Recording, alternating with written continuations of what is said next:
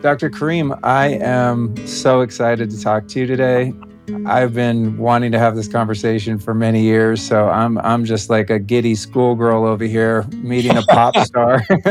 so I can't wait. You know, I was just um, sharing with Jared your book here, your latest book, um, Hidden Reality, and all of its I think 669 pages. And it's, it's a heavy book, huh?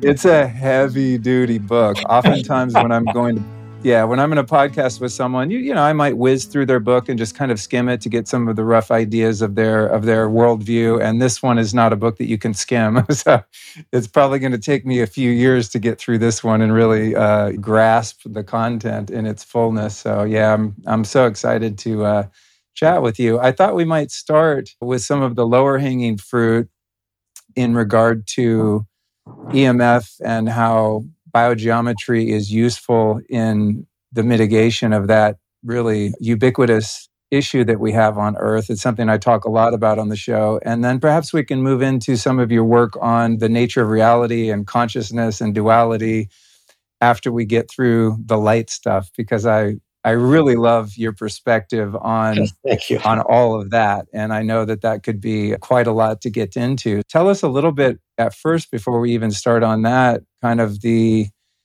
premise of your book, Hidden Reality, and how long did it take you to write, and what sort of research went into that creation? Because it, it's quite an opus. Well, actually, this book deals with, let's say, the complete uh, science of the physics of quality. We work with it with all that depth for so many years, for 50 years now in Egypt. And I mainly teach those things in my postgraduate studies for people who are doing PhDs, master's degrees, and all that. So it has been confined to the students here in Egypt, while internationally we had just the two simplified levels foundation level one week, advanced level one week. The idea was not to start with something too difficult, a science that nobody knows. If you tell them biogeometry and you present them with so much knowledge as hidden reality, people will shy away from, from it to begin with. So we decided in the beginning to make a simple approach, a one week approach for a foundation level, and then another one week approach, just a more advanced level. And that was what's being taught till today by all our instructors worldwide. So there comes a time when I was asked, How do you feel by having all the knowledge in your head and not giving it out there where at least your instructors and the people can reach it. And one of the things uh, my friend Dr. Robert Gilbert, who was teaching one of our instructors, he asked me, he said, uh, Ibrahim, you're over 80 years old now. So uh, do you plan to take it all with you? I mean, you must leave the science for us. You just can't go away and take it with you. So I thought about that. I said, okay, we can't keep this knowledge proprietary.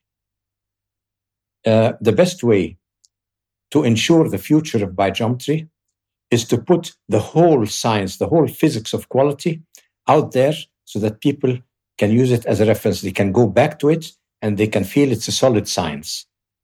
So I put it all in this book it took me uh, about two years, or a bit less than two years. The editing itself took some time. Writing it took one and a half years because it was all there. We, we had it all, all in ours. So I put it all in there.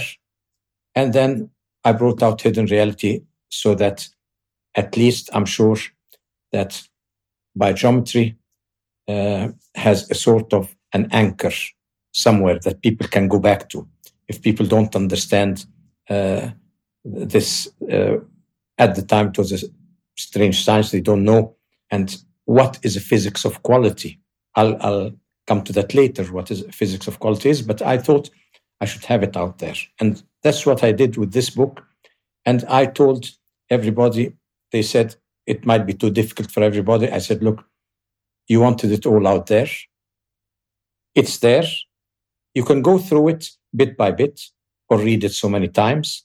And then what we're starting now, we're starting a website where people can come in and discuss the topics uh, of hidden reality. And the, I'll answer all their questions and all that to lead them uh, through many topics in the book, give them examples and, uh, and things like that. And next year we'll start with about six or seven higher levels of courses where we will teach hidden reality in a practical way because biogeometry uh, is a practical science. We believe that science and knowledge are not things that you can learn. They are things that you experience. That's how it was in ancient Egyptian temples. You, know, when Pythagoras, for example, he came to Egypt, he had a letter from the Pharaoh because the king was a friend of the Pharaoh. He had a letter from the Pharaoh for the temples where he could go and learn ancient Egyptian, the mysteries of the temples. And when he came to the temples, he came, he said, I want to learn. And they told him, well, we have nothing to teach. So he says, why? I mean, I want to learn the secrets of the temple. I have a letter from the Pharaoh and so on. And they told him, there's nothing to be taught. There's only things to be experienced. So you will learn through experience, but nobody will teach you. So that's the second step when we will make courses where everything in hidden reality will be taught through uh, using tools and courses and all that so that you can go deep into that. So that's the book of hidden reality. It's the anchor of biogeometry. Then I'm going to choose topics. Like now I'm writing a small book. I'm starting a sort of a pocket book series to pay for the sins I made when I gave you this heavy book. So I thought I'd make, I'd make a small pocket book, you know, that you can keep in your pocket. And the new pocket book is uh, called Being Human. It, it deals with the journey of humanity from the beginning of humanity on earth, the dawn of humanity, taking it to the future of humanity and the future of AI and the future of climate change and all that, tackling all that and how will future humans be, how to avoid pitfalls, how to save humanity. It's, it's a book that I'm putting in about 100 pages maximum that you can put in your pockets. So that's to pay for the sins I made with the first book, you know. So cool, cool. So yeah, you're so, 80. So, so you're 80 now. Do you have any plans of retiring at any point, or are you just going to take it all the way to the end with your work? Well, I'm I'm 81, and when I tell, yeah, when I tell my children, uh, I want to uh, retire soon, and they said, "Look, come to us when you're 90, and we'll discuss it." so they said, "You can't stop working, I mean, you have to continue." So I'm doing what I can as long as I can, and we'll see where it takes us. Cool, cool. Okay, let me start now with uh, what the word biogeometry means. Because biogeometry is a word I coined in 1972. Geometry is known. I mean, the word geometry is geo, means earth. Metry is the measurement. And in ancient Egypt, they used to have methods of surveying the land because every year the Nile flood came covered all the agricultural lands. And after the flood receded, they had to draw the borders again. So they had to have very good geometrical ways of surveying the land. One of the ways of making, let's say, 90 degree angles is the famous uh, Pythagorean triangle. They used to get a rope and they used to have, let's say, three, four, and the diagonal would be five knots. And with that, you had 90 degrees. So Egypt was known, another name for Egypt was called the surveyed land because it was surveyed every year. You had to do it again. I thought now geometry, surveying the land, but I want to survey something else. Uh, metry means measurement. So I want to measure something else. And that is life force of the earth. And that is the bio aspect. So I said, if I add bio to geometry, so instead of surveying the physical dimension, I'm actually going to work with the life force dimension. And that's where all the problems are today with life force. So if you have a new science, if this science will not have a role in solving your major problems today, then we don't need it. See, there's no time. We don't have so much time. We have so many problems.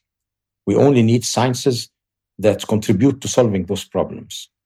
And biogeometry is such a science. So we're going to take it step by step.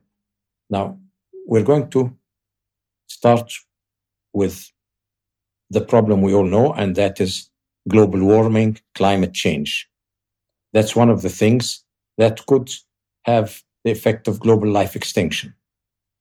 Now, uh, the way climate change is dealt with will lead us nowhere because all they're thinking about now is the greenhouse gases from oil and all that. And that's so oil is the culprit, greenhouse gases the culprit because they cause some warming. So we're going to sort of minimize this aspect. We're going to reduce it until it becomes negligible. And we're going to put electrical energy instead. So we're going to, everything will be turned to electric, electric cars, electric smart cities. Everything will become electric. That way we will save nature.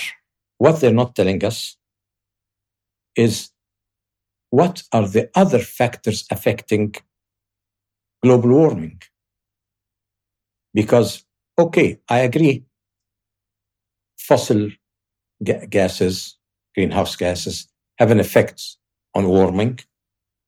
But if you only concentrate on this factor, they, they do that because of political reasons. It's part of, of you know, politically uh, worldwide. Uh, it has to do with uh, all producing countries and all that. So it's more political than scientific. But let's look at it from a scientific point of view. If you're going to supplement or to use electrical energy, the information age has its main carrier wave is an electromagnetic wave moving in the atmosphere. What do electromagnetic waves or any kind of waves do? Any motion in a medium produces heat. So to start with, electricity is one of the major sources of producing heat. So how can you use that as a solution for global warming if electricity itself is producing heat? There's a misconception here. So the information age carries within it the main factor for leading to global warming is in the electricity. So the solution we're bringing is actually more harmful than the existing one. So we have to do something for that. Now, what happens when a wave moves like this in the atmosphere? Produces heat. When you heat something, it loses humidity. We are facing a dehydration of all life systems on Earth. And you can see that in many ways dehydration. You can drink as much water as you want. You, you still have to put some dehydrating creams on your skin or you'll get cancer, things like that. So it's not about the amount of water you drink, it's the amount of water that living systems can store, what your cells can store. Now, we have a problem here with the dehydration of all living systems on Earth, be it plant, animal, human. They're all dehydrating. Life force is actually stored in water. So when you dehydrate systems, the, they are losing life force at the same time. And when they lose life force, immunity goes down, is depleted. So we will end up depleting the immunity of all life systems on Earth if we continue with the proliferation of electromagnetic radiation. Uh, we have it everywhere. We have it uh, in wires. We have it in uh, wireless. We have it on satellites. It, it's everywhere. So the Earth atmosphere is slowly becoming like a hard disk, you know, and we're in it. So this is definitely not a solution. The information age carries within it a time bomb that will explode sometime if you don't do anything about it. But is there a solution for that? Can we cancel electricity completely? We won't have an information age. We won't have modern technology. So, what is the solution? Let's look at the electromagnetic radiation in the earth. Not the one we make. The one we make is harmful. But the one in the earth is part of the life force, part of your life system, your living system. So you can't live without the electromagnetic uh, uh, energy of the earth. So how come things in the earth in, a, in a natural way is very beneficent, and then when we produce it, it's very harmful because electromagnetic radiation in the earth carries with it life force.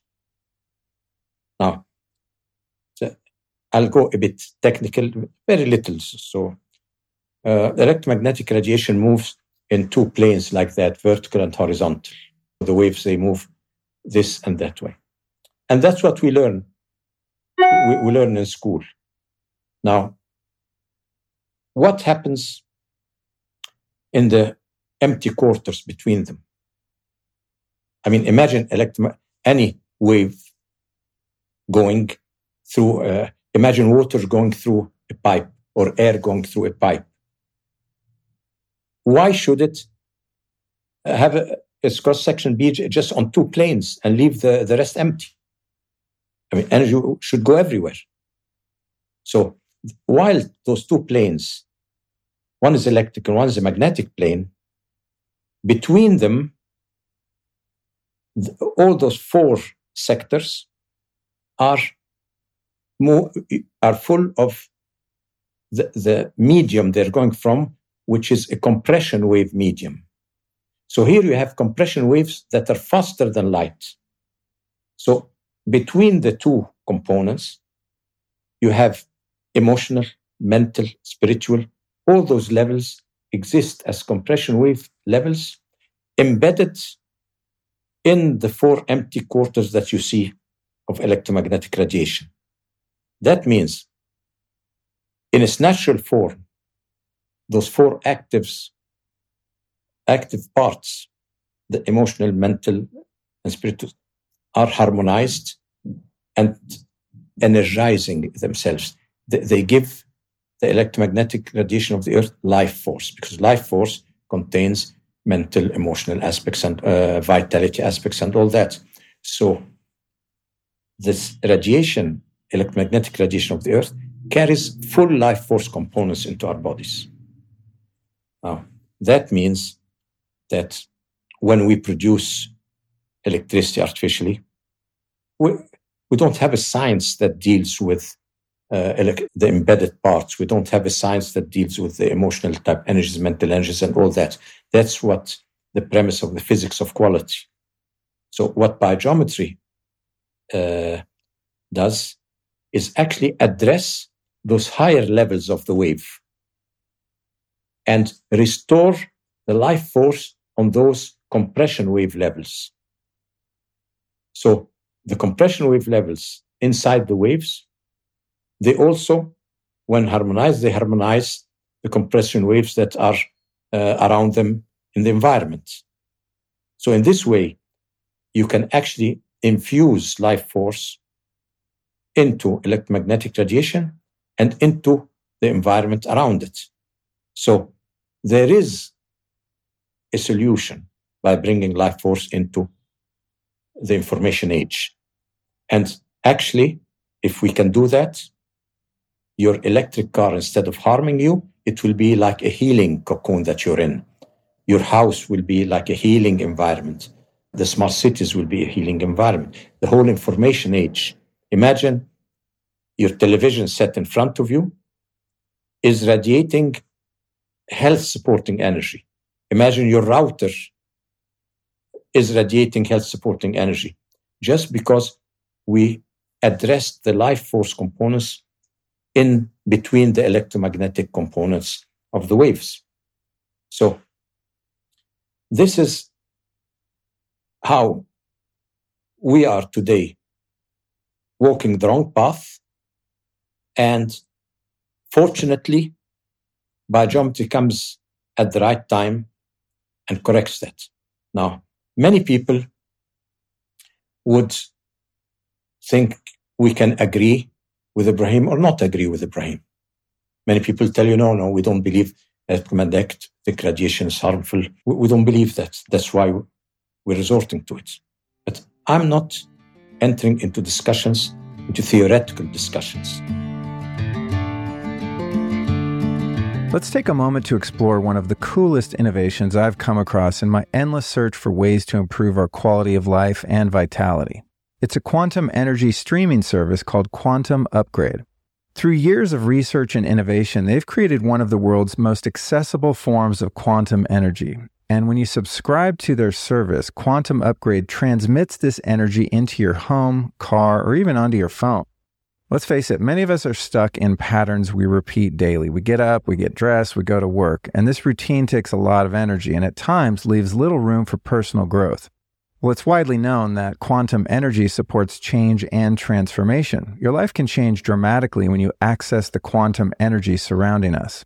I personally love this service and often use its boosting feature at specific times when I need extra support with my mood and energy. Now, as far out as the realm of quantum energy is, rest assured that Quantum Upgrade has been tested and studied by independent institutes, doctors, and labs with phenomenal results in placebo controlled double blind studies which can be easily viewed right on their website. So do yourself a favor and try this service out for free for 15 days. Just hop over to quantumupgrade.io and enter the code Luke15 to activate your free trial. Again, that's quantumupgrade.io. What I'm saying uh, is based on solutions I've been doing for 50 years in areas, electrosmog areas. I've done whole regions in Switzerland. And they, the first project I did in Hemberg was called The Miracle of Hemberg by the media, by everything, because 60% of health issues, symptoms were reduced. And when we analyzed that, we found that if you look at modern medicine today and uh, look how modern medicine has fared in the last hundred years. It has actually done fantastic things to our health. Modern medicine has raised our life expectancy by about 20 years. It has eradicated things like polio, like tuberculosis, like smallpox. All these things are eradicated thanks to antibiotics and many things that have been discovered, vaccines, antibiotics, and all that. But something we got an extra 20 years of life. And I was in a think tank uh, in Arizona a few years ago, and I was in the middle of this discussion, and uh, some people said, At what cost are we getting those 20 years? Where you give us 20 years that we spent uh, with chemotherapy, with radiotherapy. what kind of 20 years you're giving us?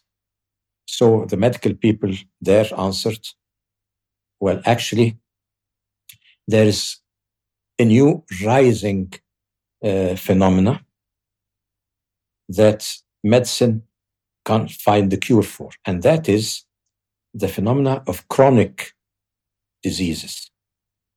Things that, I mean, when we know the causes, we've been able to eradicate them.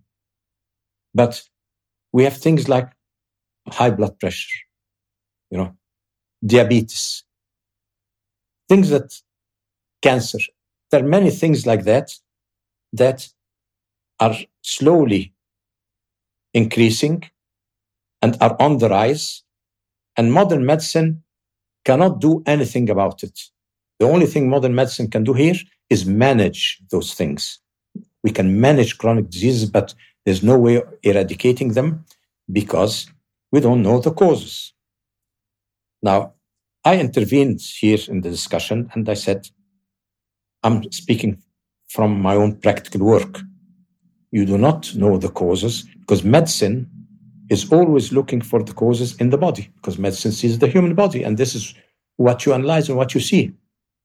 But if the causes are out there in the environment, then you will never find them because it's not your domain, it's not your expertise.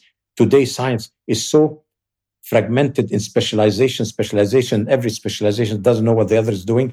You know, everyone is fanatic about its path, getting more and more into detail that no one looks uh, outside and see what's happening. So if you look at the environment, we have electromagnetic pollution, we have chemical pollution. All those things contribute to those chronic diseases. If you don't know what is causing what, just go out there and analyze the problem. But don't just shy off from studying the effects.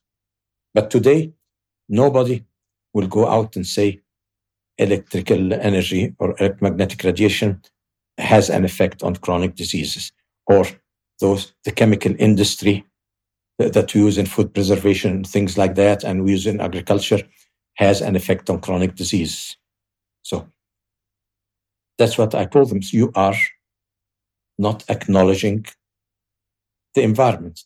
Now in my environmental projects all of a sudden the 60% which are basically environmentally connected chronic diseases, these are the ones that all of a sudden uh, were reduced. And the strange thing, the what uh, I mean, we've seen things that looked very miraculous. We we never thought, for example, that epilepsy could be af- affected by the environment. Now, when we did our first project in 2007 in Hemberg, the area was had many epileptic children in it.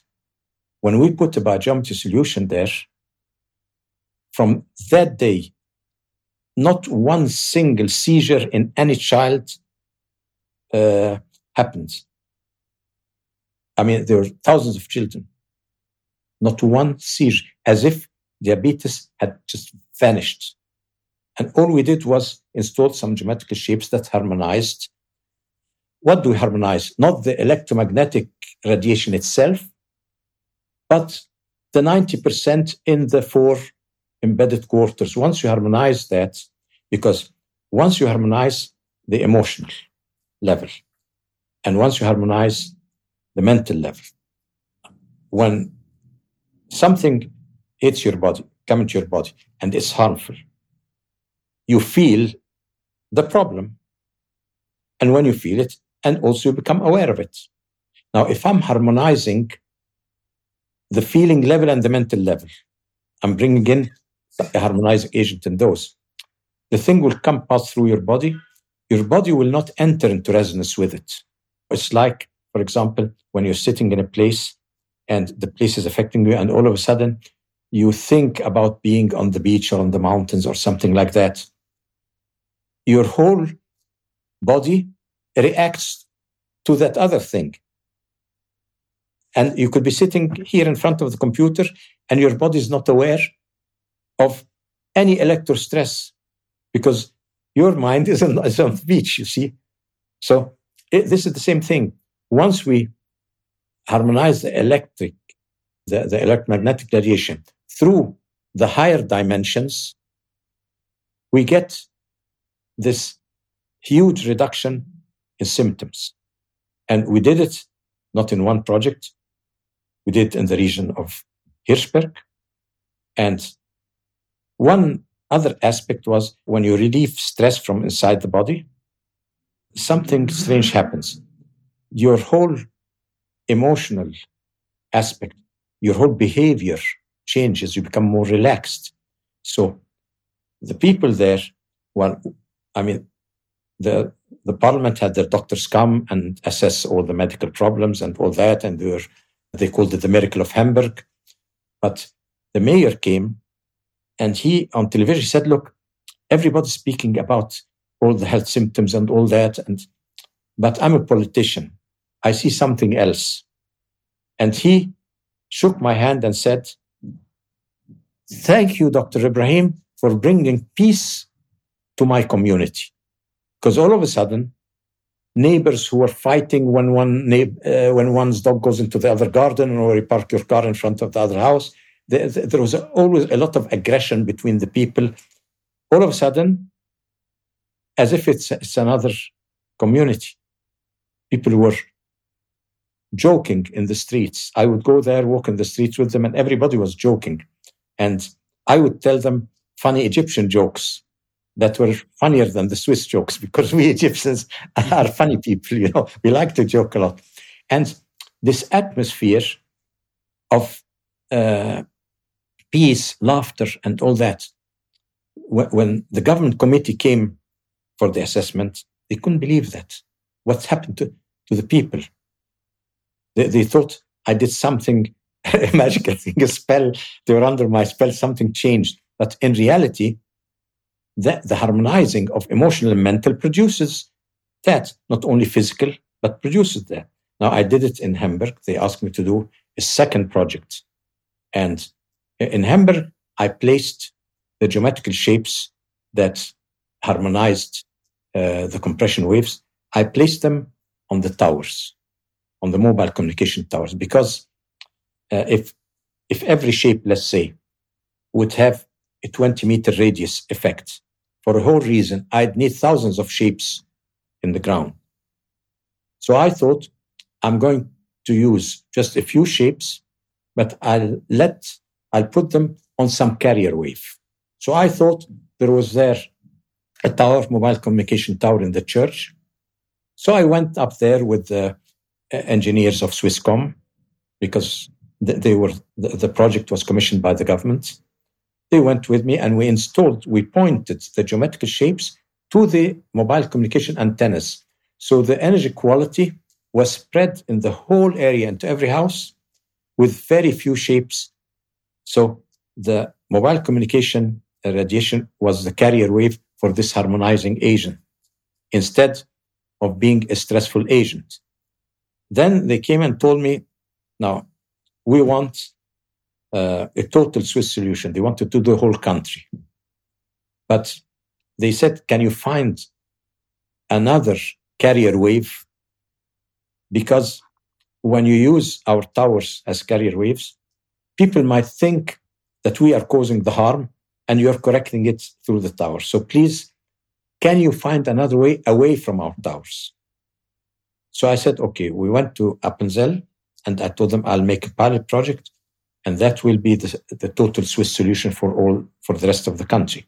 I'm going to measure all the earth energy grids, the lines in the earth, and they cover the whole earth. So I'll come and place my geometric shapes in tubes in the earth in the crossing points. So every time I put a shape, it will be carried in the earth very far away.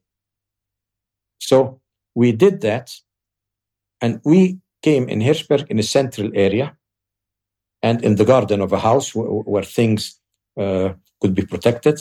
We put 12 shapes in certain points like that in a certain pattern uh, in the communication centers of communication lines of the earth. We put them there and we put tube, some water in it and the shape and put them in the ground. The effects covered a radius of five kilometers. So the, the five kilometers away, you, you had the, the, mountains. It was a valley with a diameter of about 10 kilometers or, or 12 kilometers, something like that. The whole valley was harmonized through those 12 ships in the center. And there we had some other problems there. Uh, one area had a huge emotional disturbance that people were always uh, committing suicide in, uh, in, in, this area more than any other area. And I measured and I found the energy in the earth was uh, disturbed. So I asked them, what's causing this huge disturbance in those three spots, three huge circles like that. They told me this is the place of three castles that were completely destroyed in a war when the people from neighboring St. Came over, had war with them, and they completely massacred the, the, the people in the three castles. So it was a huge massacre. And since that day, something seems to be wrong with the psychology of the population. Any little problem, and they would just commit suicide and things like that. So I did the same thing. I pointed uh, some of my shapes to the center of every one of those circles. And all of a sudden, the people who had lots of problems, couldn't sleep or something like that, all of a sudden, even this aspect cleared. So when I speak about what happens when you harmonize Earth radiation, when I propose that we can harmonize the global effects of the information age, I mean, if you do one place, you can do all. It's just knowing how. But the problem is you must believe that you need a solution. But if you are proposing today to put the electrical solution as the savior, when you know it is the main culprit, you will never believe that you need a solution. Yeah.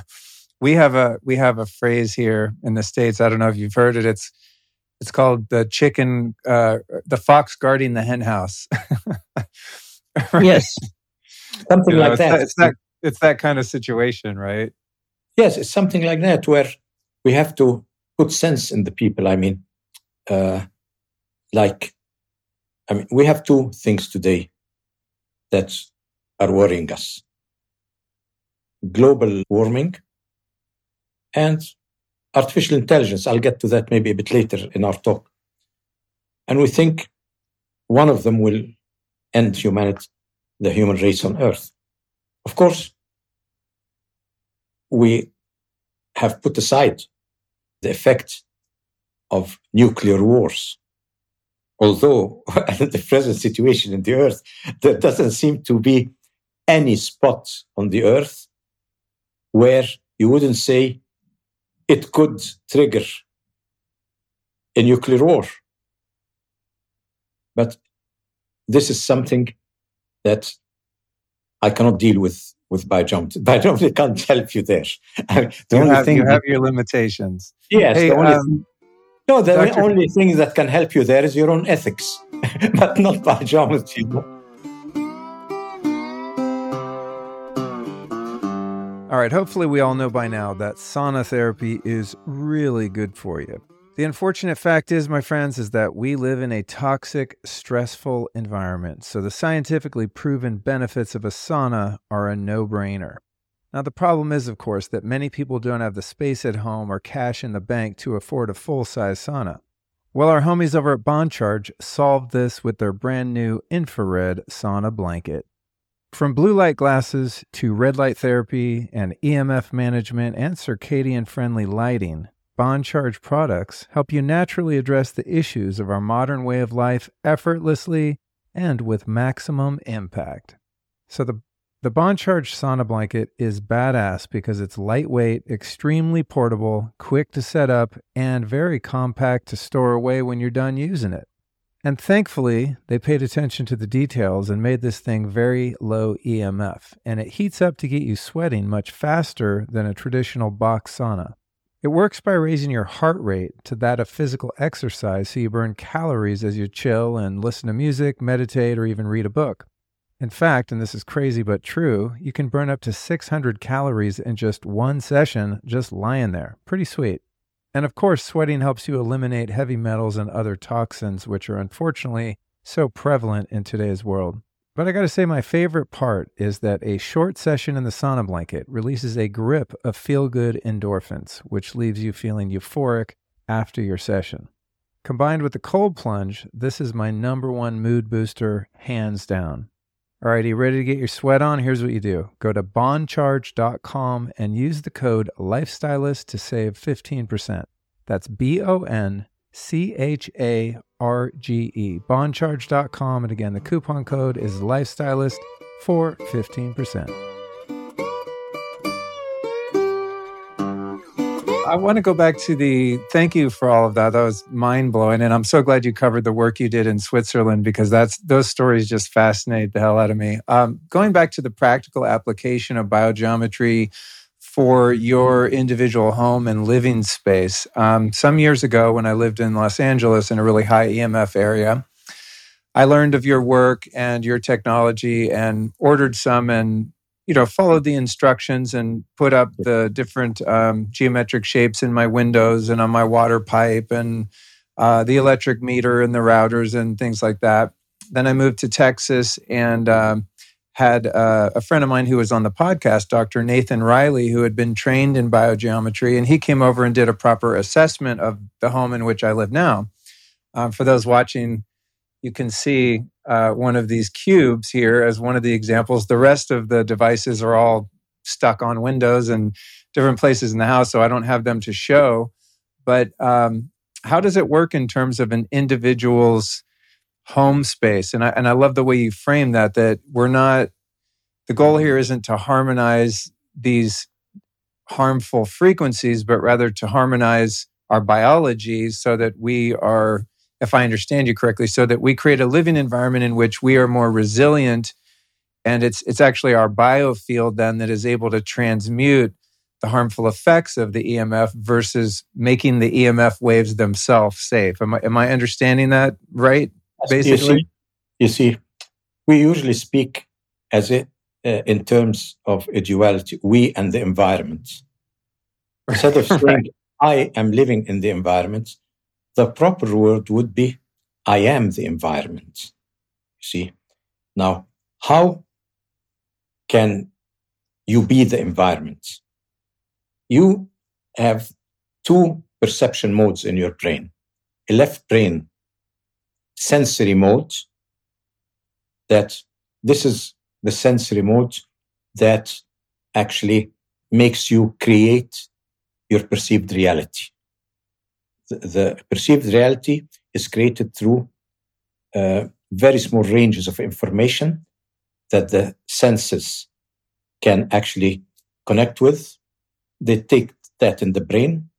The brain puts color, sound, shape, and all that, and your reality is done. And even the sensory information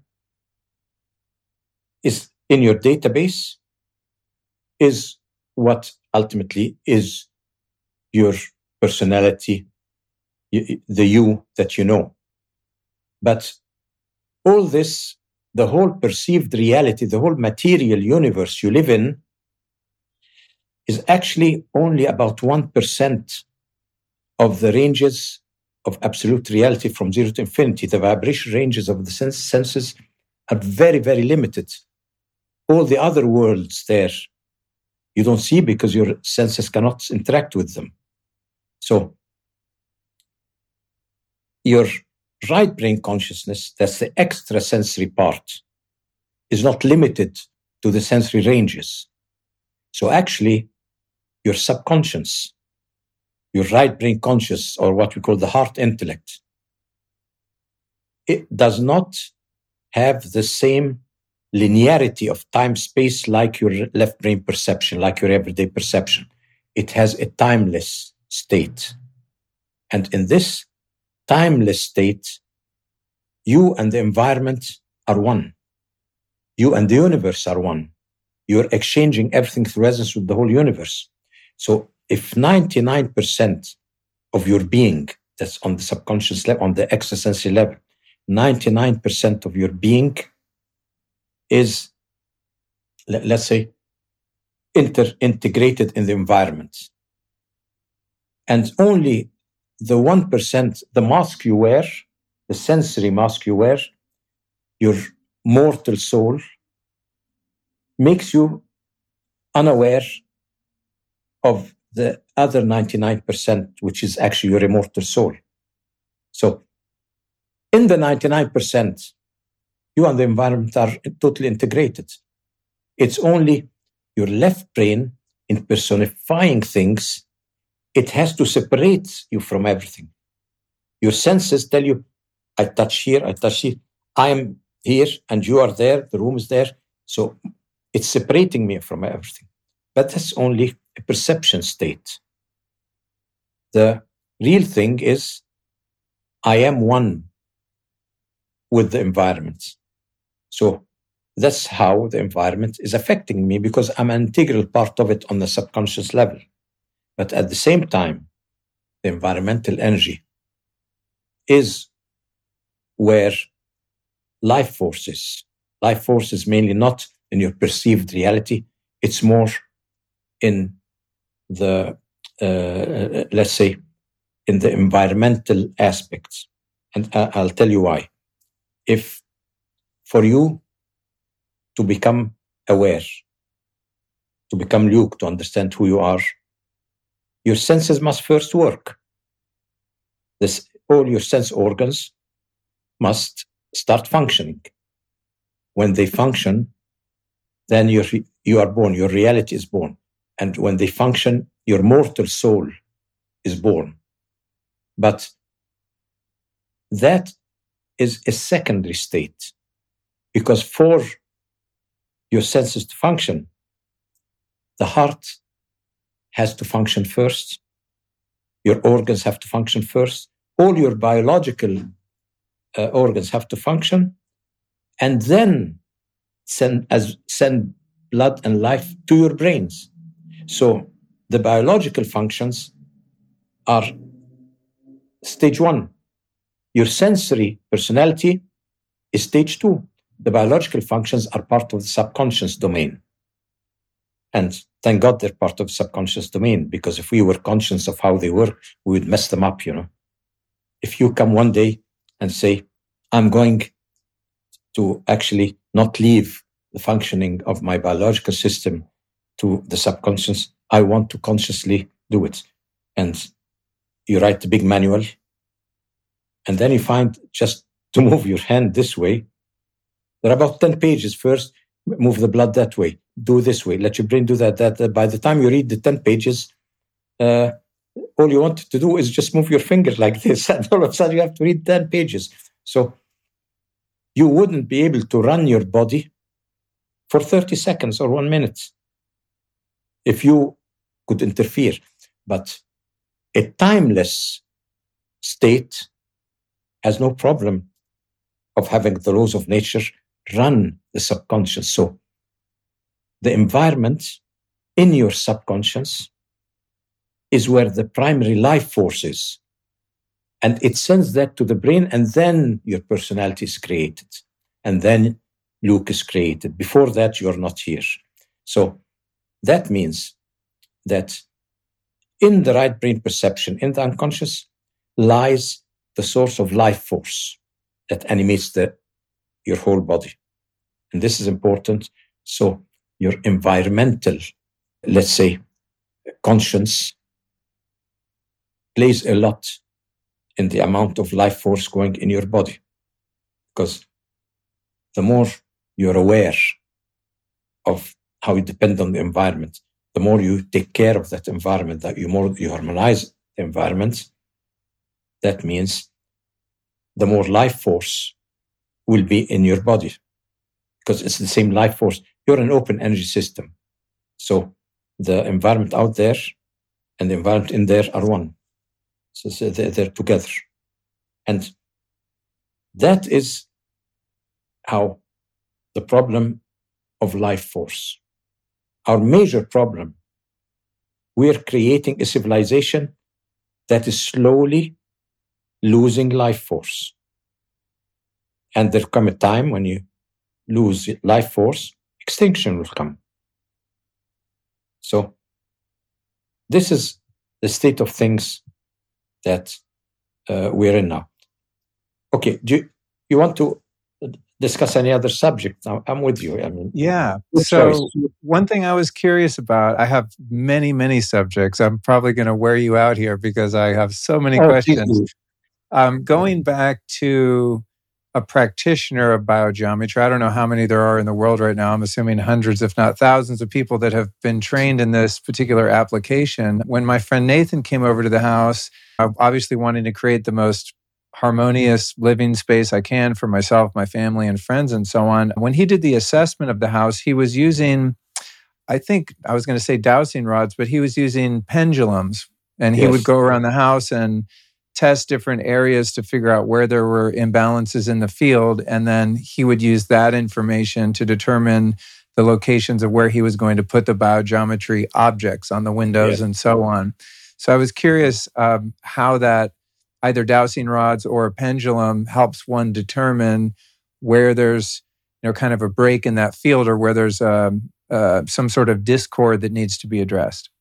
Well, first of all, the phenomena of using pendulums has never been understood properly. The origin of dowsing is as a psychic activity. That's how it originates. You hold the pendulum in your hands and you start a dialogue with your own subconscious. So you can, how can you speak with your subconscious? You can't. So you hold the pendulum and train yourself.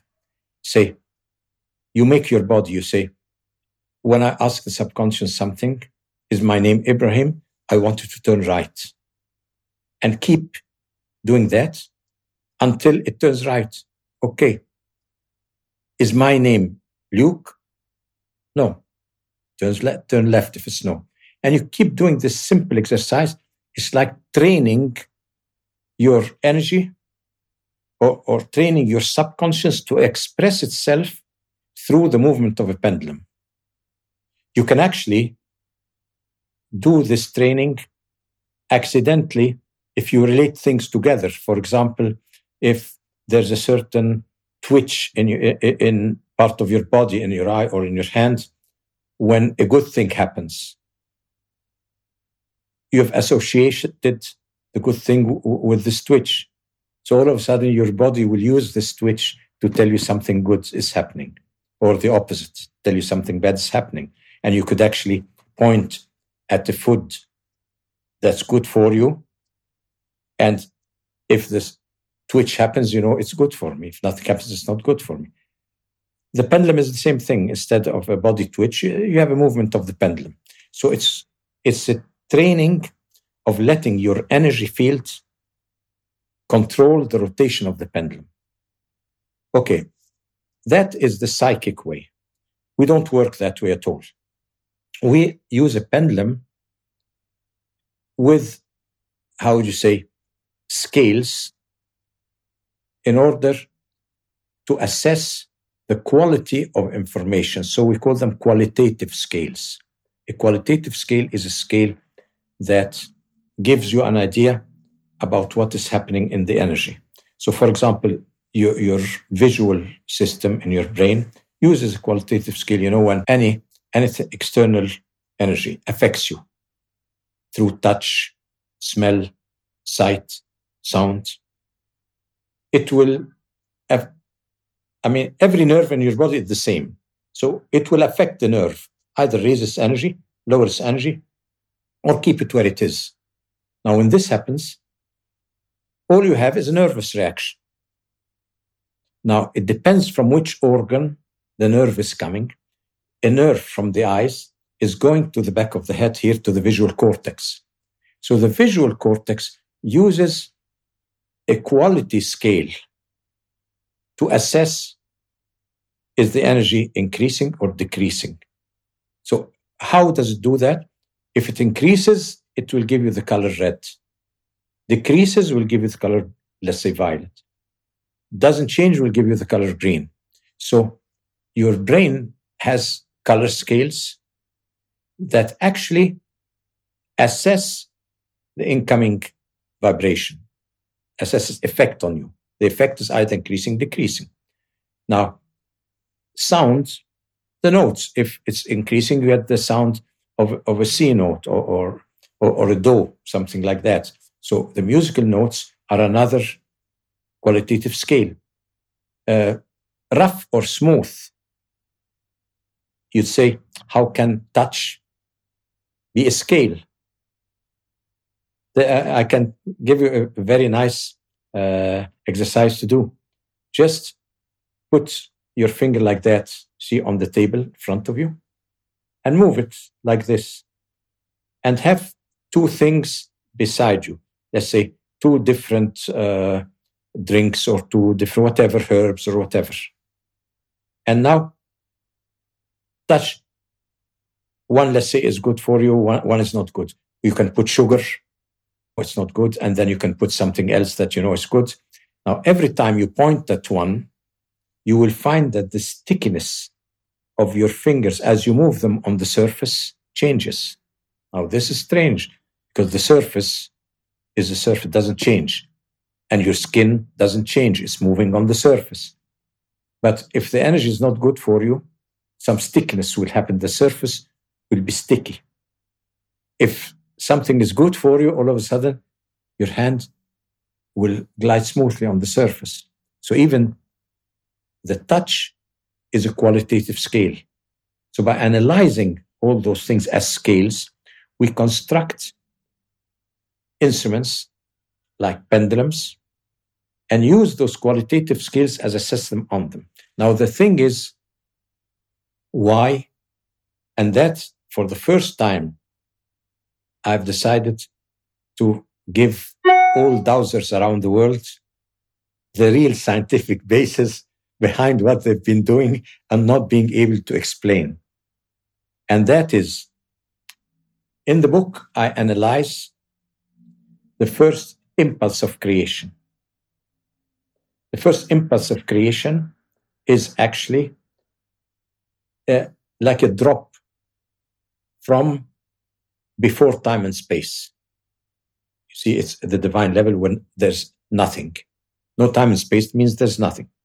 Now, this drop enters in duality.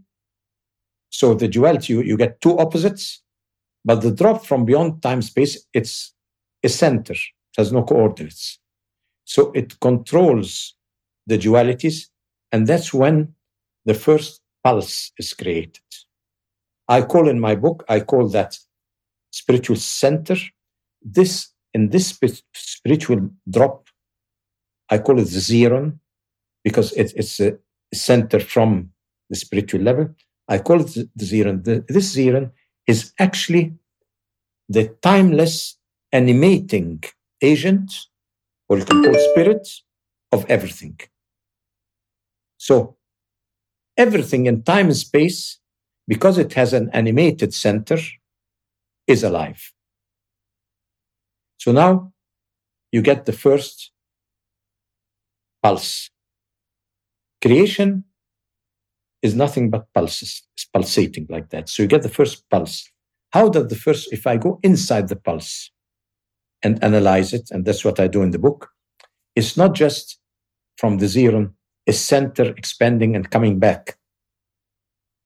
Uh, if if you think about it, the center is the timeless part, but the pulse actually happens within the center and back. So the center, because it's timeless, it's at the same time center and periphery. So the center and periphery of everything in creation is timeless and is a living agent within this expanding and contracting center, you get the expansion is a spiraling movement. See, a spiraling movement that goes outwards on eight levels and then comes backwards in eight levels. So the spiral, the, the pulse of creation is spiraling. Now, that is the reason that the background energy. The background energy is myriads, myriads of those pulses happening and in a hierarchy from the smallest to greater pulses covering all, all the background of creation. And all those pulses, like that pulsating, are actually like a spring rotating. There, there's an inner rotation like that in, in, in the pulse itself. So all the pulses are rotating inside bidirectional rotation.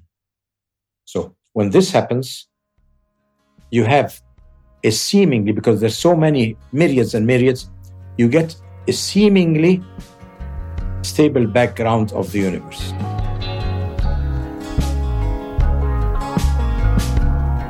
All right, peep this. If you'd like a shortcut to better sleep, more energy, and a calmer, more stable mood, then you want to be supplementing with magnesium on the daily. Here's why.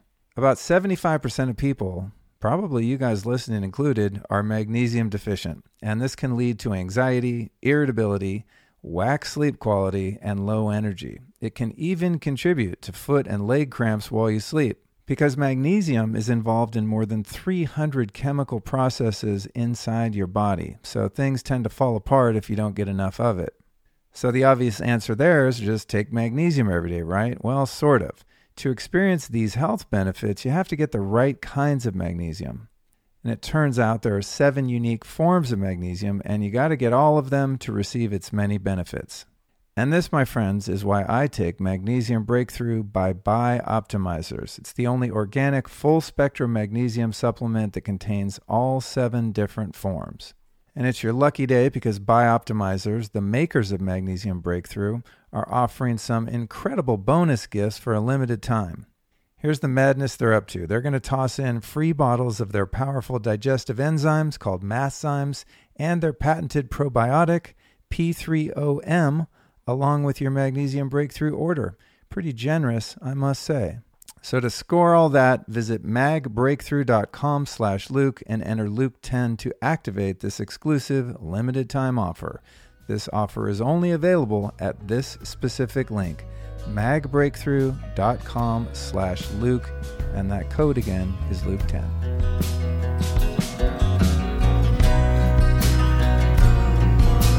Because it's seemingly stable.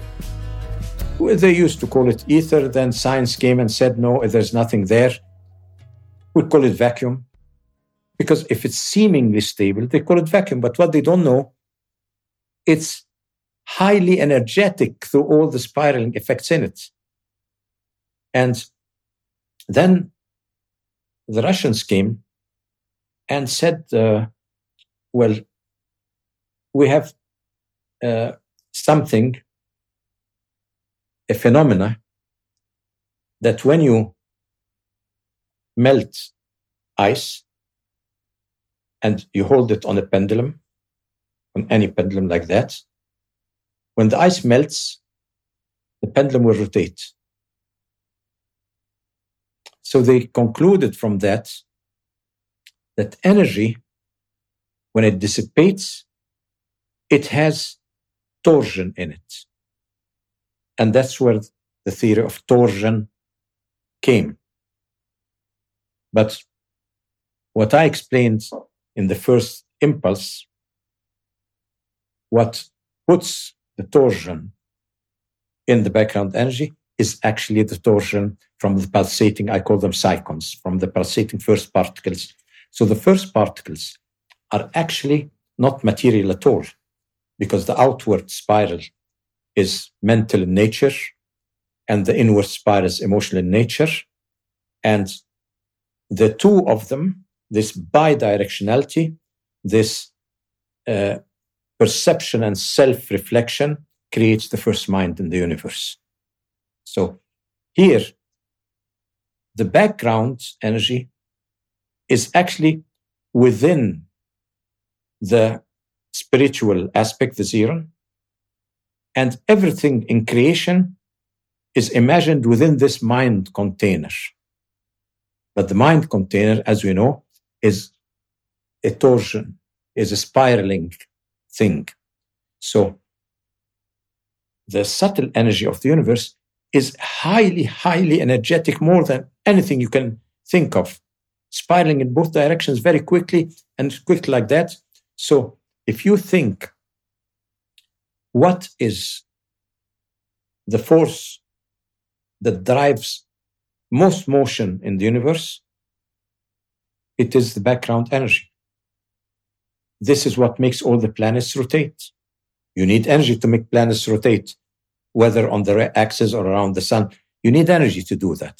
They won't rotate from themselves. So the background energy of creation is a highly energetic medium in which the universal mind imagines everything in creation. And the first particle that's the psychon, I call psychon because it's a mental emotional activity. So the first particle of creation before we go down all the way to our level or to the electromagnetic level to the speed of light. The speed of light and the Big Bang, this is a very, very late phenomena. Because when the subtle energy reaches down all the way down to the speed of light, some sparks happen in it. In the torsion field, some sparks happen. Every spark is a Big Bang and is a universe. So in this model, it's just a spark coming up and finished. But when you're in it, it's it's it's a creation in you. It's a whole universe that begins and ends. So now we know that subtle energy is to, has torsion. Okay. Now, the body, when it feels something, this thing you feel has a quality. You know, like all the scales in you. It's a qualitative aspect. The qualitative aspect uh, makes you see the feeling. So, what happens now? If an energy hits your body, now your body will react. If this energy coming in is spiraling, so the reaction of your body coming out, let's say the quality it perceives coming out, must be spiraling. Because what's the same? Is your reaction to a spiraling force will be a spiraling force. And the spiraling force will be either positive or negative. So here I'm speaking about something else than the torsion that the Russians have discovered outside. I'm speaking about qualitative torsion in the body. So the body creates a qualitative torsion it creates a qualitative motion going out and in, out and in, and bidirectional.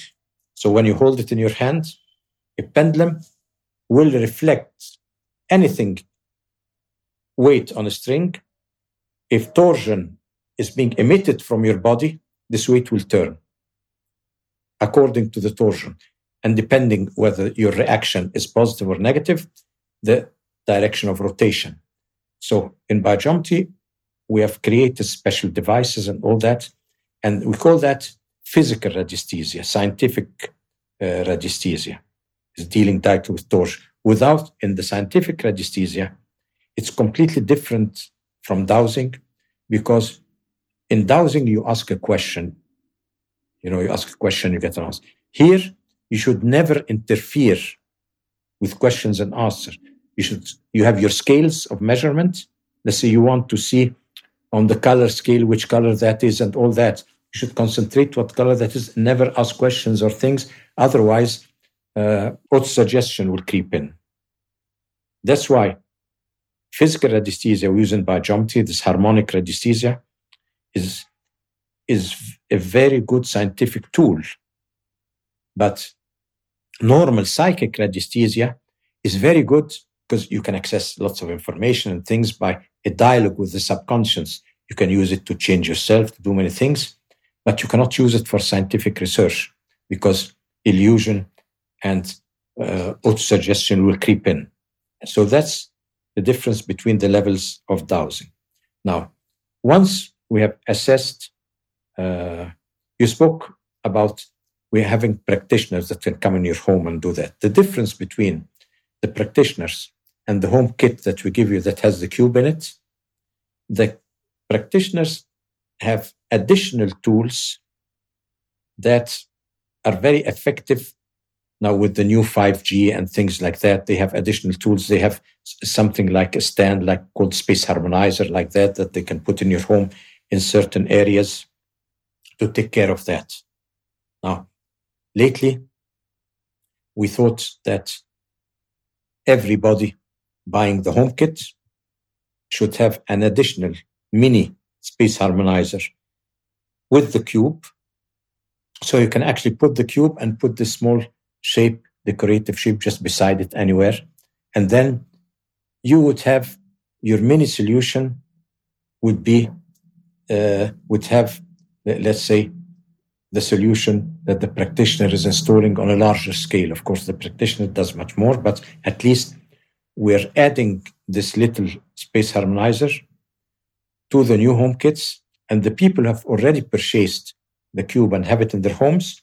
They can separately buy a small space harmonizer like that uh, and just put it anywhere on, on the table, just like a piece uh, of uh, uh when you when you have on a checkboard or something like this, you, you can use.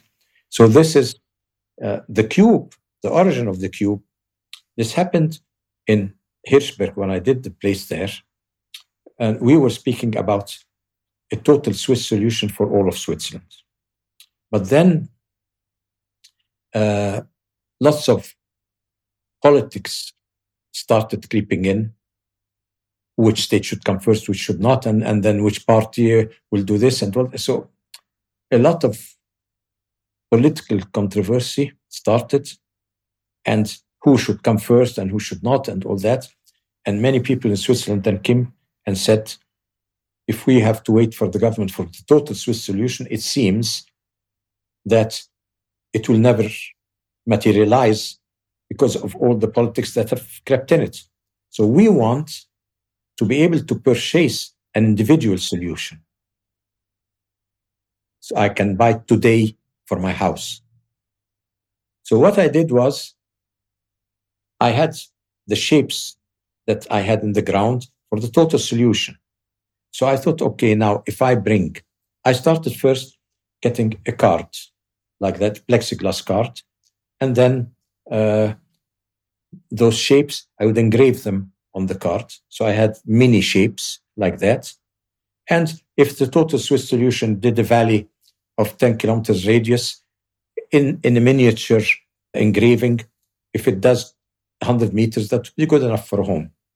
So we did that on a card so that you can place on the wall or things like that. And then we decided it's easier if we put them on the faces, four faces of a cube, because you can put it on the table like that. So the cube is actually a mini solution where we have four times the set of stands that are in the ground in Hemberg.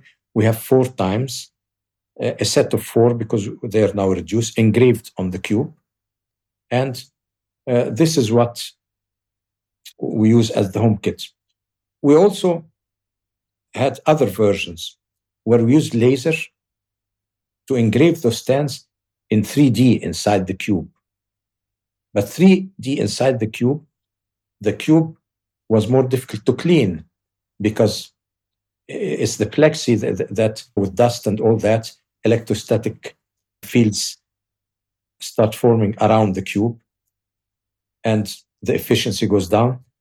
So we, we thought if the shapes are engraved on the surface, four surfaces of the cube, you can easily just with your hands clean them like this much easier than if they were 3D inside. So these, but instead of one set 3D inside, we put four sets on the cube. So that's how, from the Swiss solution we did in Hemberg, came out the home kit. That's it all goes to to this. Actually, I've been working before that for 15 years with many uh, Mid- Middle Eastern governments on, but I was doing things that we couldn't give out to the public because the royalties didn't want to show what was how their palaces were being harmonized or army camps. We did lots of army camps because in the army camps, when they do a camp in the desert or outside, there's a lot of electromagnetic activity underground where they fix their things. So, and the soldiers sometimes they had those um, metal containers where they lived in. And then they started getting headaches and things like that. So they asked us to install shapes in the ground in all those camps so that the electromagnetic radiation didn't harm them. And we did it once and they were so happy. So we did it in many other camps. But things that are related, we did airplanes, we, we did ships, we did things like that. Biogeometry, when I say we do all that, biogeometry is basically a harmonizing science. It cannot be used for harm. It can be used for protection, but it cannot be used for harm. So, if let's say in your car, the electromagnetic activity will have stress on you, and then you could feel tired or your concentration can lapse sometimes and all that. We have a car solution when you put small strips in the car, then we put this harmonizing energy in the car so you stay fresh, you stay awake because there's no inner stress. And this is how we have all those individual solutions for the home, for the car, and so on. That's amazing. Yeah, I actually have one of those stuck on the dash of my car. I've had it on there for a number yeah. of years. Yeah, I've, i kind of forgot about it because it's just glued onto the dash. And I, I only remember when I go change for a new car and I go, oh, I got to get that out of there. We're working on one for electric cars because now the electric cars, you have so much more electromagnetic activity in the car and you're sitting on a stack of batteries. We have to find solutions here. So we are doing two types of solution. This thing that you stick in the car and will solve the problem that we've modified that for electric cars. But we're also working with some car manufacturers to find designs of car parts that can affect electromagnetic radiation. So you don't have to put something on the car, but let's say you could design a steering wheel in a way that would protect you, or or, or the wheels themselves, or uh, anything in the car, or, or some trim, or something that could have biosignatures and all that. So we're working on new solutions that should be out soon. That's incredible. I want to let people know you can go to lukestorey.com slash biogeometry and use the code Luke for 8% off if you guys want to check this out. As I said, I'm, I'm a believer and a big fan.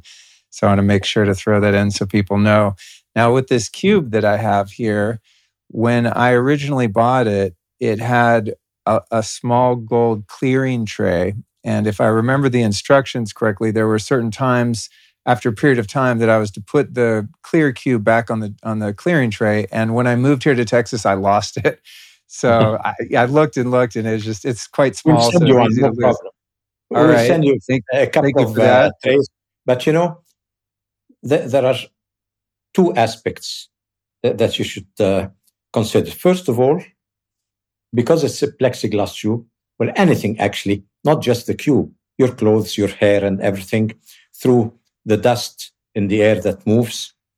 You get through friction, you get electrostatic fields. That's why uh, from time to time you, you just want to stroke your hair like this, or, or you feel better if you change, wear a clean shirt because of the electrostatic fields. It's electricity. So it's, it becomes uncomfortable. Or when you're wearing metal things, jewelry and things like that, you want to move them in your hand or take them out and put them back again. This is electrostatic charge. Now, you can take the cube. If you just wipe it with a wet thing, you'll take at least the electrostatic charge off. The, the tray we have for you, this will also harmonize emotional and mental impregnation of the cube. But the worst thing is the electrostatic charge. So this can be done without the tray or the little cart. Noted. Okay, that's good. I always wondered what what the purpose of that thing was. Now, in terms of uh, EMF, I have some pretty good clarity on how this application is used for that. Um, you were talking about issues with the climate before, and something I just actually did an interview yesterday about this practice of um, atmospheric aerosol injection where these planes are spraying metal particulate and other substances in a vain attempt apparently to cool the planet and block out the rays of the sun without being mindful of the deleterious effects of those compounds as it drops down onto the soil, water, animals, and of course us humans. Do you think there's any possibility uh, that if we are harmonizing our property, say we live in a home and uh, we've applied the biogeometry uh, devices on our windows and different places where we're instructed to go, do you think that other atmospheric interferences and um, harmful substances that could even be in the air would be um, the, uh, the negative effect on them would also be improved? Well, we could. Uh, I mean, when you have a home and the garden around it, uh, some space, we could look at the whole space and provide some input on solutions. And there are sometimes very simple solutions. I could tell you, for example, if, if I look and uh, I could harmonize energy disturbances by changing the place or the direction of any linear object like a flower box or a bench or something. I could tell you, put it in that angle and put another angle. So I could create some geometry solution that doesn't look, it's just move a bench or move something or a pathway and things like that. So I can bring this, the whole idea of biogeometry is creating a vortex, a wormhole, a spiritual wormhole. This wormhole brings in life force into your plot. And the center, this is the spirit through the spiritual harmonizing, life force come through it. So all those solutions would create some rotation of shape to create this connection. Once we've created it, your house becomes like a sacred power spot. Because sacred power spots usually have underground crossings of crossings of underground streams. And when they cross, they create a vortex that comes out, creates the, the power spot. Now, we will create a virtual power spot through biogeometry there. And what happens when we create that? The whatever comes down will be harmonized. Whether it's some chemicals, whether it's whatever comes down, will be harmonized.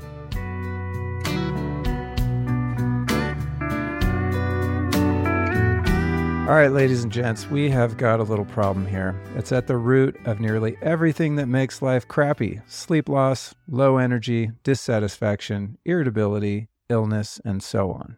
It's also a key contributor to heart disease, high blood pressure, obesity, diabetes, autoimmune disease, anxiety and depression, and much more.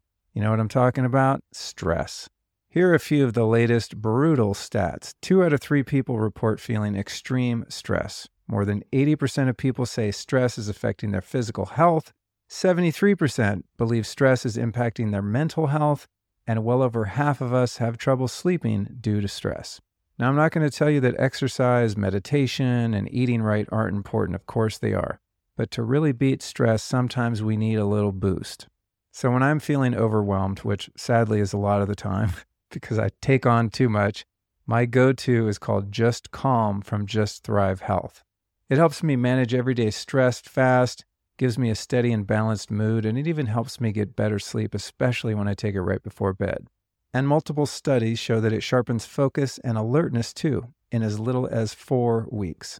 So cruise on over to justthrivehealth.com, dial in the code Luke for 20% off a 90 day bottle of Just Calm. That's essentially a month's supply for free just for you listeners. And while you're over there, take a peek at their next level gut support too. Putting together Just Calm with their Just Thrive probiotics is the ultimate recipe for feeling cool, collected, and in control. Again, that's justthrivehealth.com and use the code Luke for 20 off.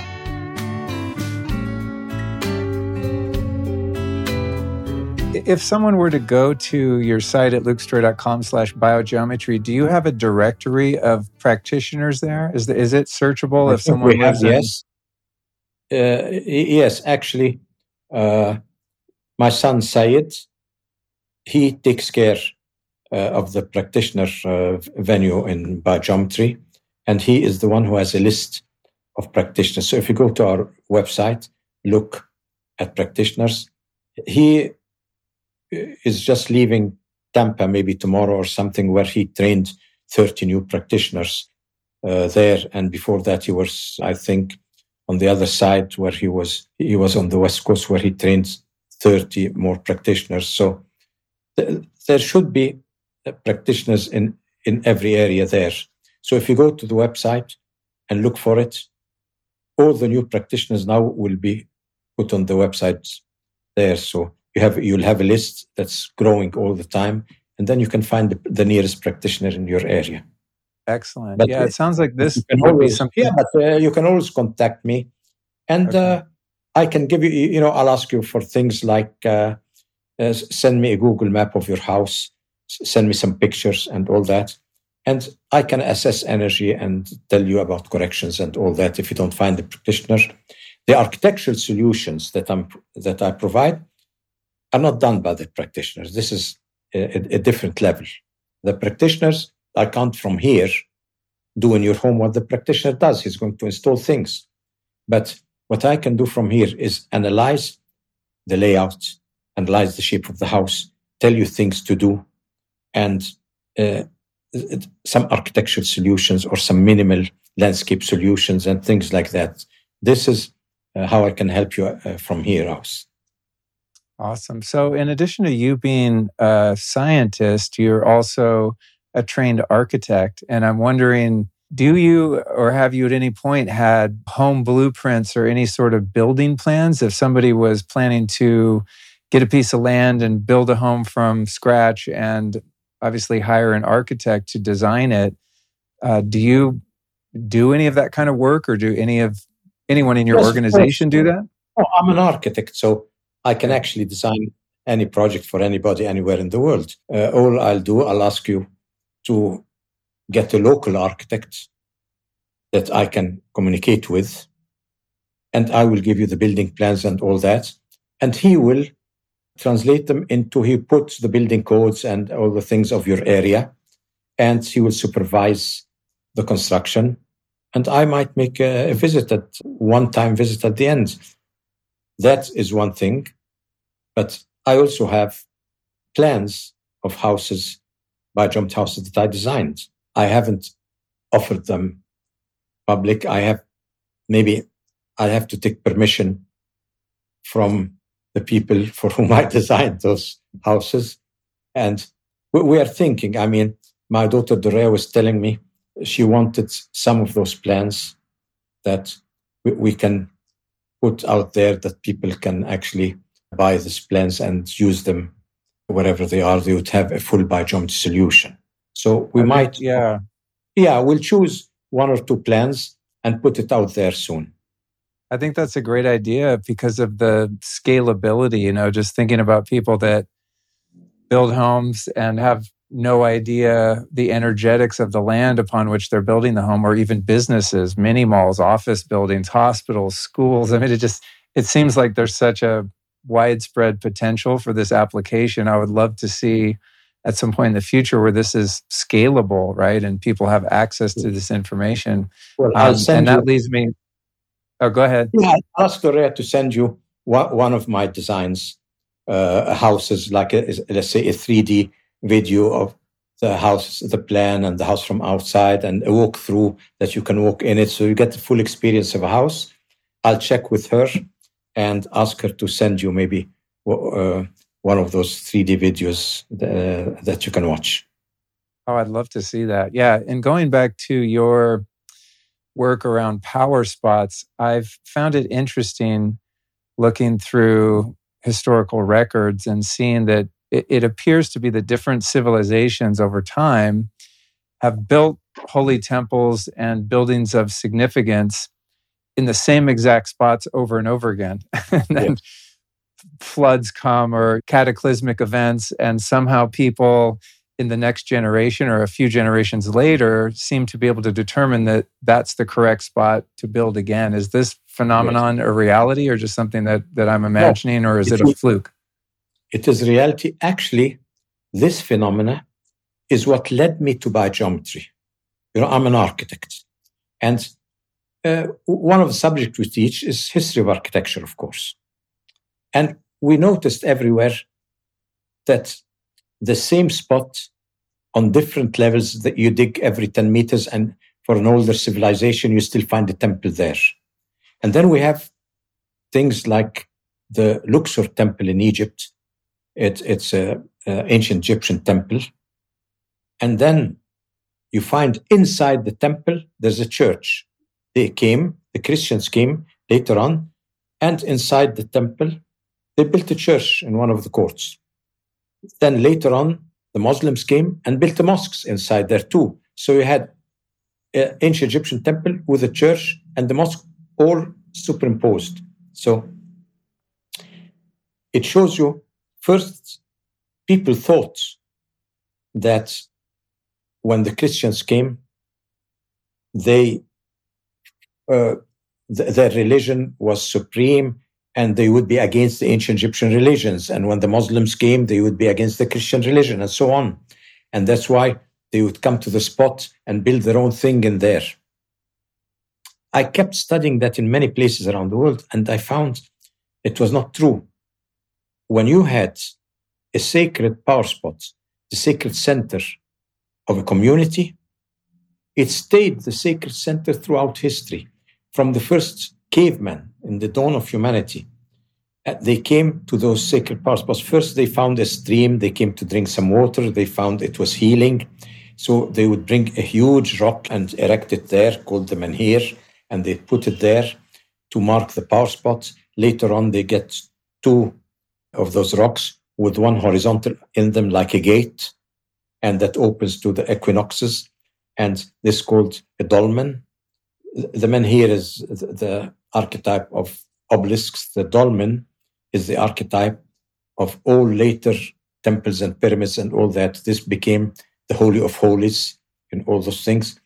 So I was thinking now, this community that started with just a stone thing, a granite menhir or dolmen, lived there with time. They evolved, they put some more and more. They, this was their sacred spot. And they learned that from animals. In the beginning, they found that animals, when sick or when dying, they used to go to those spots. So they did the same thing.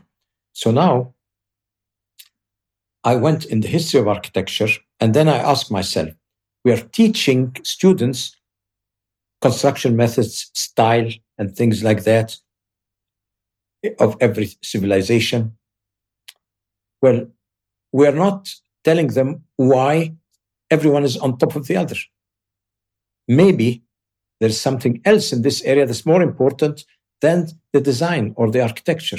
Maybe some energetic aspect here is at play and they feel it. And that's why it becomes the center of community. And then I found later that even cities were built. You had more than one power spot, connected them, and these became the main avenues of the city and all that. And if you want to, to look, Washington is constructed that way, Paris, Rome, and Cairo, they all have those power spot centers connected by avenues. So I thought, why not forget the material and go to the energetic? So I found that those places, they all had underground streams crossing at certain angles, creating this vortex that pushed the water to the top and made this was the soul of the power spots. So I thought, well, here something comes into my domain as an architect. You have angles and polarity that are in interplay creating this energy quality. And so I said, okay, as an architect, now let's see the geometrical language behind all that. And that's how biogeometry began. Now, once I've understood the geometrical language that produced this quality, I could now actually use uh, stack geometrical shapes or do things to amplify that energy. So now, once I could reproduce it, I could amplify it as much as I wanted. And that's when I found interesting things happening. I could amplify it. But then, since I was producing it geometrically, I started developing design principles.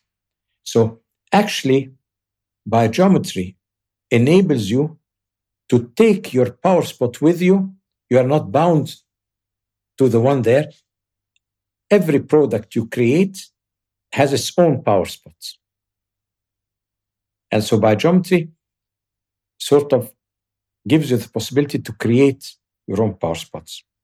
Like the ancient science of alchemy, you used to do chemical processes, chemical processes until you uh, got a grain of gold. People thought that alchemy was, ancient alchemy was a way to produce gold. Actually, the grain of gold was the certificate that proved that you had been transformed spiritually. And that's how this grain came out. So biogeometry, in a way, is geometrical alchemy because we create the spiritual, the spirituality of the gold dimension. We create it geometrically. So this is how every product in biogeometry is a sacred power. Now imagine we infuse the, the age of information with the quality of biogeometry. Then the whole earth becomes a sacred power spot. Imagine what would happen to our health, to the plants, and all that. We would really have a golden age if, if we are wise enough to go that path. But the way we're going, I don't know. I mean, I don't know either, but I like the vision of that. I think, if I recall right, there's been 560 episodes or something, but I believe you're the first Egyptian I've interviewed. So I'm, I've got to ask you the question: Do you have any theories or ideas on how the Great Pyramids were constructed? Yes, and I even have ideas on the origin of ancient Egypt and the origin of all ancient civilizations because they all come from one origin. See, you're getting a preview now from me uh, about the new book that I'm writing.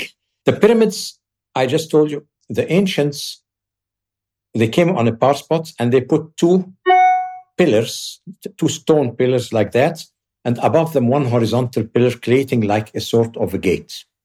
Now, strangely enough, they always placed, oriented that gate so that the opening would face the equinoxes. That means they connected the spiritual power spot on which the gate was erected. This is where the crossings of underground water produced, whether it's a sacred spring or whatever. And you had the dolmen shape, the gate.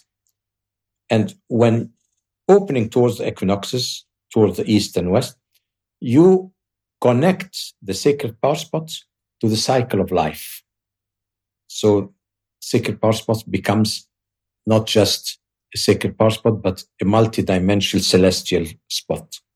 Now, later on, they came on this gate shape like that, and they covered it with mud. They, they, they made like a hill over it. And you had the gate where you could enter there and you had your this chamber. So this chamber was always facing somewhere in the east because the equinoxes move. So it was a range.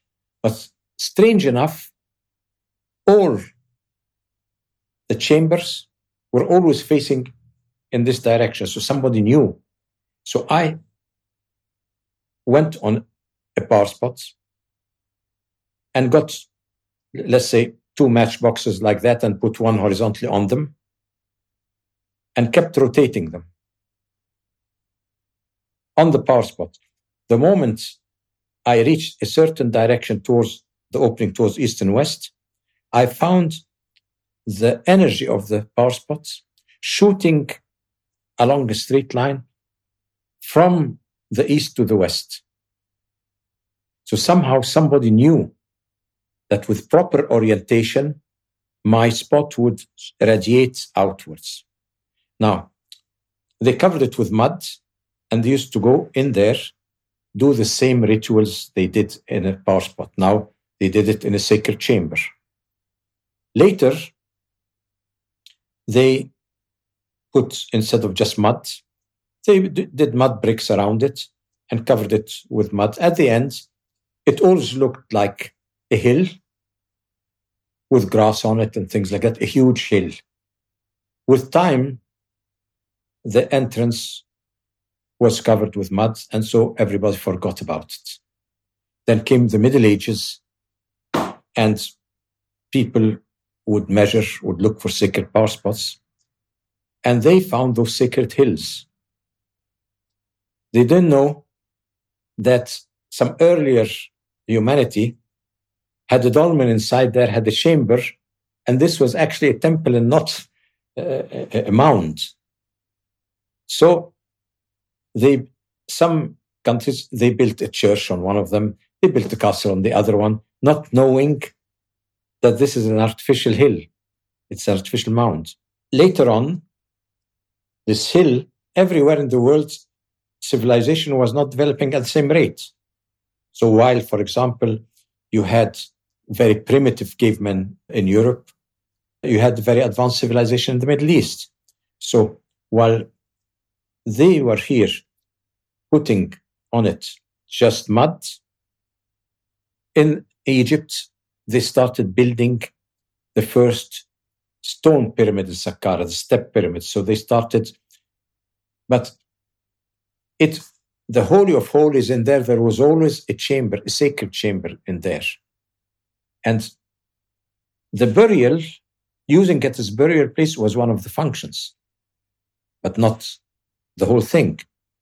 The whole thing was a sacred power spot, and you put on it, you covered it now with stone. In Saqqara in Egypt, the step pyramid, the first stone pyramid in history, and then the other, the Great Pyramid, and all that. So actually, the pyramids you see are the last stages in pyramid construction.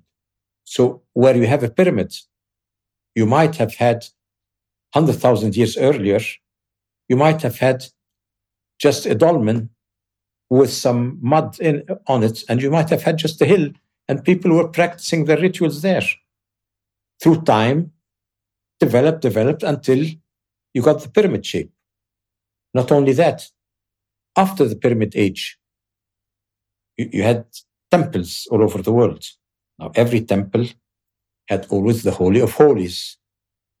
So instead of having pyramid, you still had the Holy of Holies and the temple around it.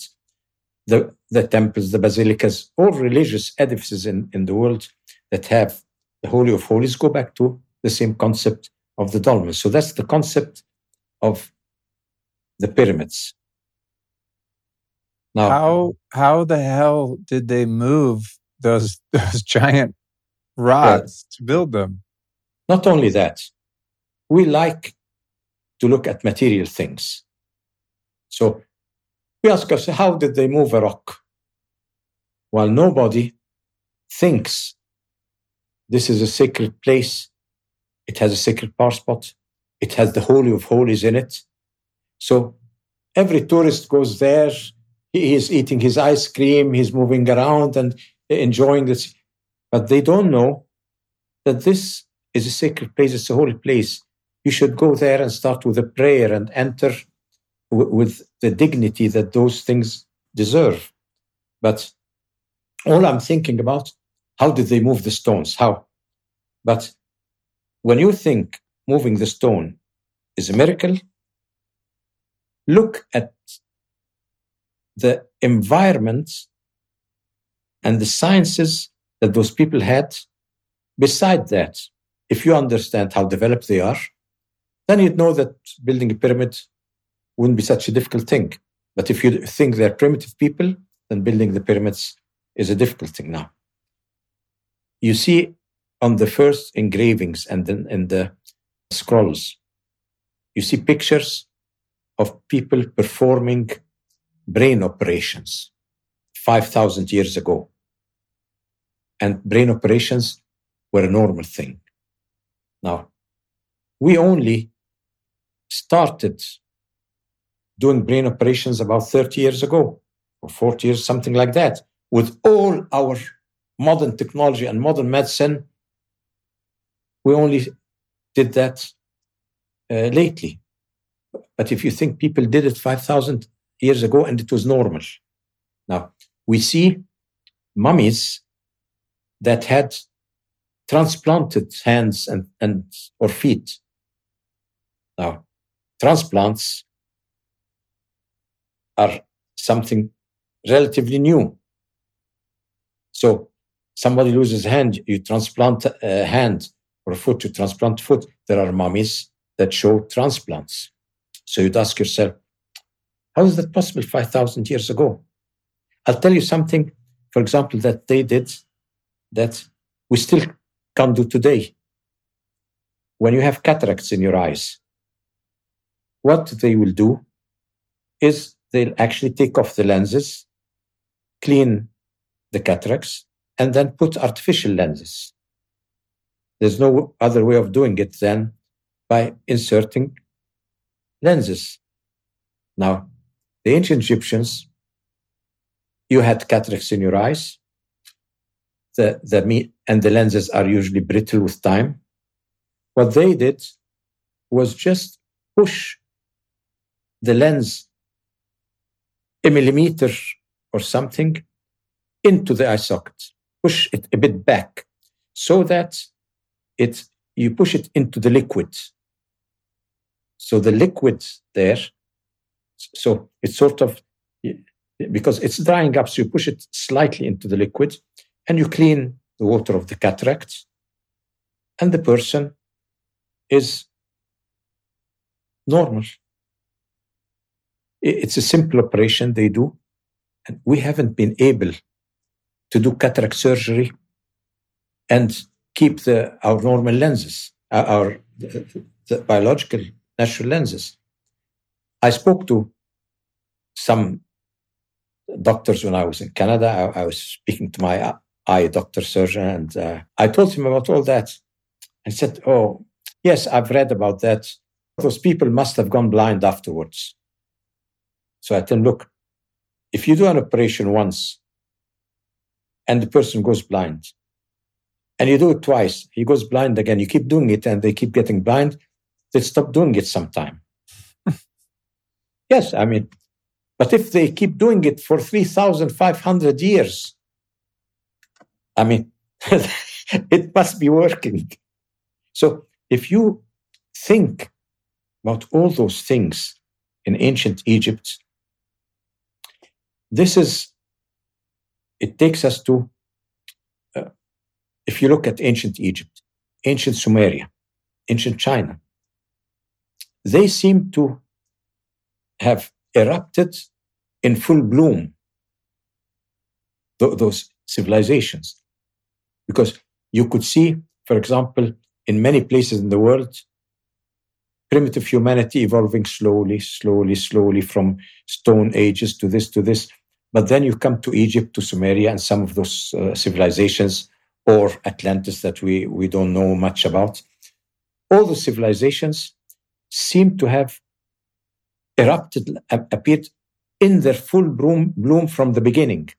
Some people even argue that the ancient dynasties were more capable than the later ones. For example, at the time of the pyramids, they were more capable in moving large stones, megalithic stones, or even before that. There are temples like the Valley, Valley Temple near the Sphinx, some temples or in the, the Osireion in the south. They have gates where they have the horizontal stone above it is a huge 400 ton stone. Now imagine you make a gate and put a 400 ton stone a- across. Things like that. So you ask yourself always, did, I mean, those sciences must have evolved slowly through history. There must have been some other civilization. And in ancient Egypt, we know of the chronology of history from the Old Kingdom, from the start of the Old Kingdom, King Narmer Menes, and then we have the rest. But if you go to the chronologies, the existing chronologies, you will find that the ancient priests like Manetho, a, a priest around uh, 400 BC or something like that, he had the, in his temple, he had the chronicles of ancient Egypt. And he is the one actually who put all the dynasties the way we know them, he recorded them. So he recorded all the dynasties, every king and his wife, his children, how many years he ruled, and things like that through all the history of Egypt. But then you have the Old Kingdom with the first dynasty. The list goes before the first dynasty with 12,000 years, giving every king, his wife, his children, what he did, and all that. A huge list over 12,000 years.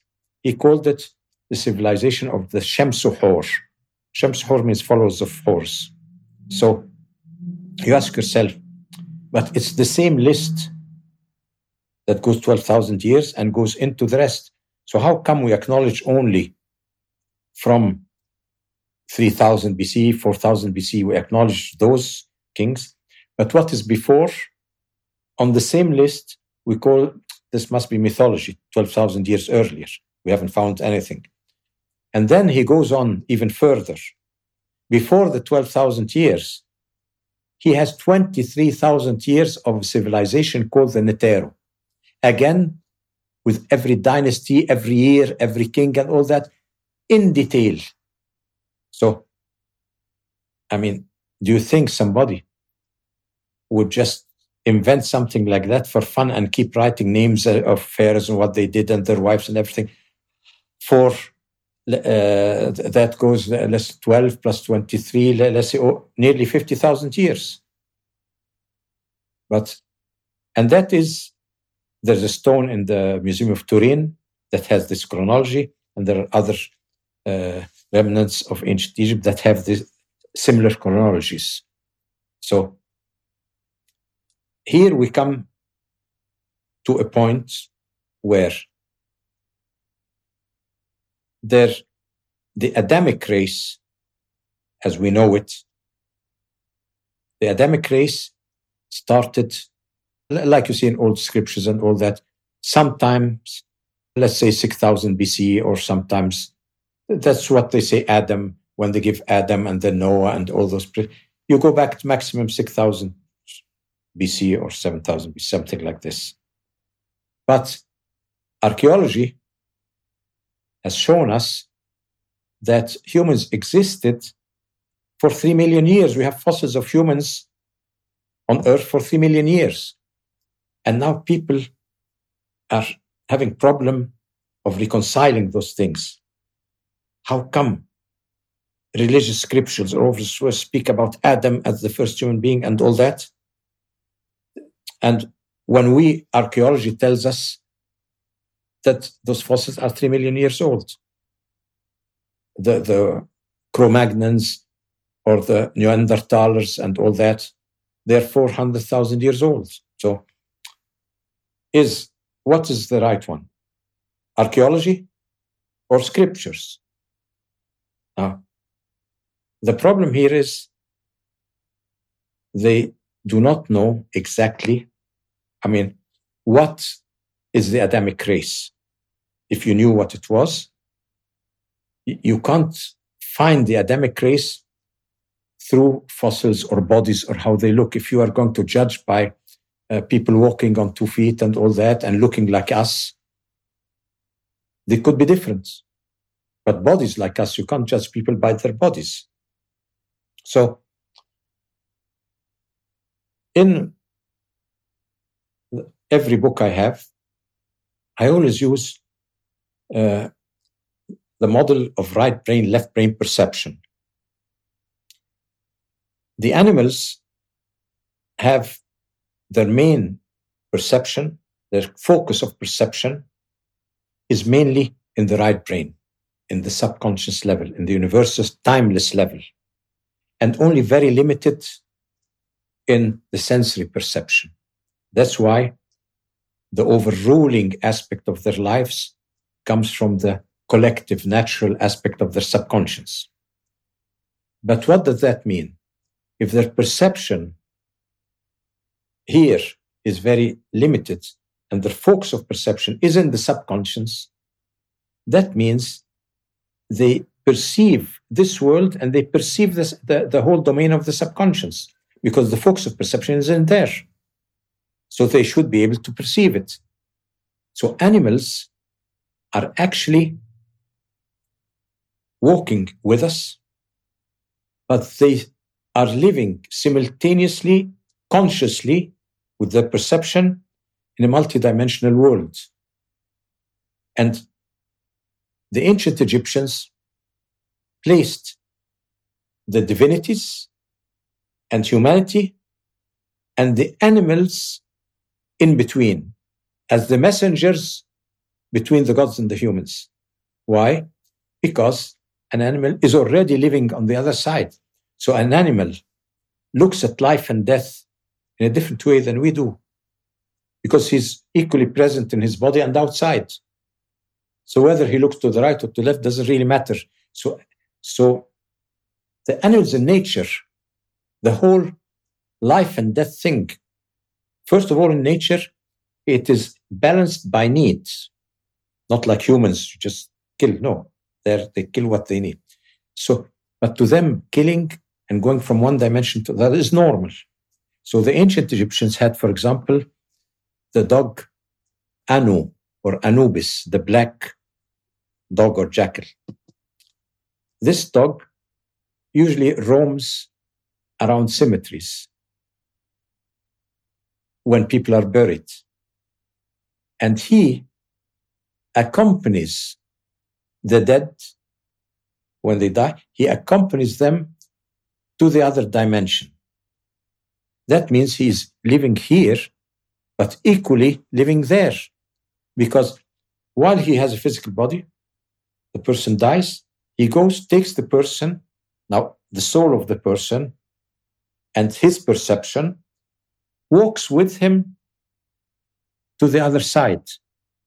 So the animals were living in this dimension. Now, primitive humanity had a bit more of sensory perception but they still had complete perception of the timeless subconscious levels. So they lived in both worlds at the same time. So primitive humanity actually interacted with what we call today angels, aliens, or, or things like that. In a timeless state, these were things, entities they lived with everyday life. So they spoke with angels, they spoke with aliens, everybody was everywhere. Why I'm saying everywhere? Because when you don't have linear time and space, you could equally move in time and space. So the whole universe was their home. Imagine entities on Mars con- connecting with Mars, entities here, in Sirius connecting with them. It was all one timeless state. Now, as the focus of consciousness moved more into, let's say, the left brain perception, there comes a time in humanity when it crosses over the moment it crosses over, the door is closed to the subconscious. And when the door is closed to the subconscious, it means two things. It means the hold of the subconscious on you is loosened. It has no grip on you anymore. What does that mean? It means that you, at this moment, have acquired free will, complete free will. By acquiring free will, you only acquired it because the door closed. Now, what is this other dimension? This other dimension is actually heaven on earth that you were in, this multidimensional thing. So at this moment that you got free will, this is the moment that the Adamic race is born. So the Adamic race is a state of perception of free will. This is when the one unified soul of sensory and extrasensory splits into two a mortal soul and an immortal soul. Now you have the Adamic race. So, so they, the race that that came about with the existence of duality. Like uh, what I'm hearing there is that's the beginning of duality in a sense, at least from the perception of the human. Yes, the duality, the separation. Before it was total harmony of the duality, but now you had a separation. But that is not the duality of creation. That, that's we're speaking about the duality uh, of, of, the perception in the brain. Yeah. So yeah. now the Adamic race was created, closed off, closed from the other side. Now, but the Adamic race, when it was completely separated, how come at the same time you had so many great civilizations that seem to be 100,000 years old on Earth? Now, let us go back again to just before the Adamic race, to when the focus of perception was crossing over. There's a brief moment in history when it was just in the middle, equally here and equally there. So you had your full perception faculties, but you had your full uh, life in the timeless, spaceless state of the universal be- being. Now, this was just a, the, the phase pre Adamic, just the moment, the pre Adamic phase before the door closed. Imagine in this phase, you were aware of a, a dimension that had a, timeless and this you, it could move in multiple time space dimensions. For, for this dimension, present, past, and future were one. But that means that this dimension, that was universal, the whole universe, not only us, was had the evolution, the scientific evolution from zero to infinity to whatever you think of in the future all together in an eternal present. Now, to them, for example, the laws were different. Instead of having cause and effect, cause and effect is only possible in linear time. They had resonance, the laws of resonance. Laws of resonance means automatic shift from anywhere in the universe to another spot, uh, like entanglement, things like that. You could move. Resonance would shift you there you think of something you'd be there. So motion in time and space was different. Their whole civilization, it was totally different because without the constraints of time and space, you could have something so advanced that we wouldn't even dream of. But in our subconscious today as humans, we have something telling us the, the yearn for time travel because that at some time it was my normal state. Now I'm trying to replicate it in time and space, you see. So there was a universal, timeless civilization in this other dimension, this holistic unity of the universe. Now, as humanity broke loose from that dimension, remnants of that civilization went through the doorway with them, created now not a unified, because now we're in time and space, created legacies on the earth, created a legacy in Egypt, a legacy in Sumeria, a legacy in Atlantis.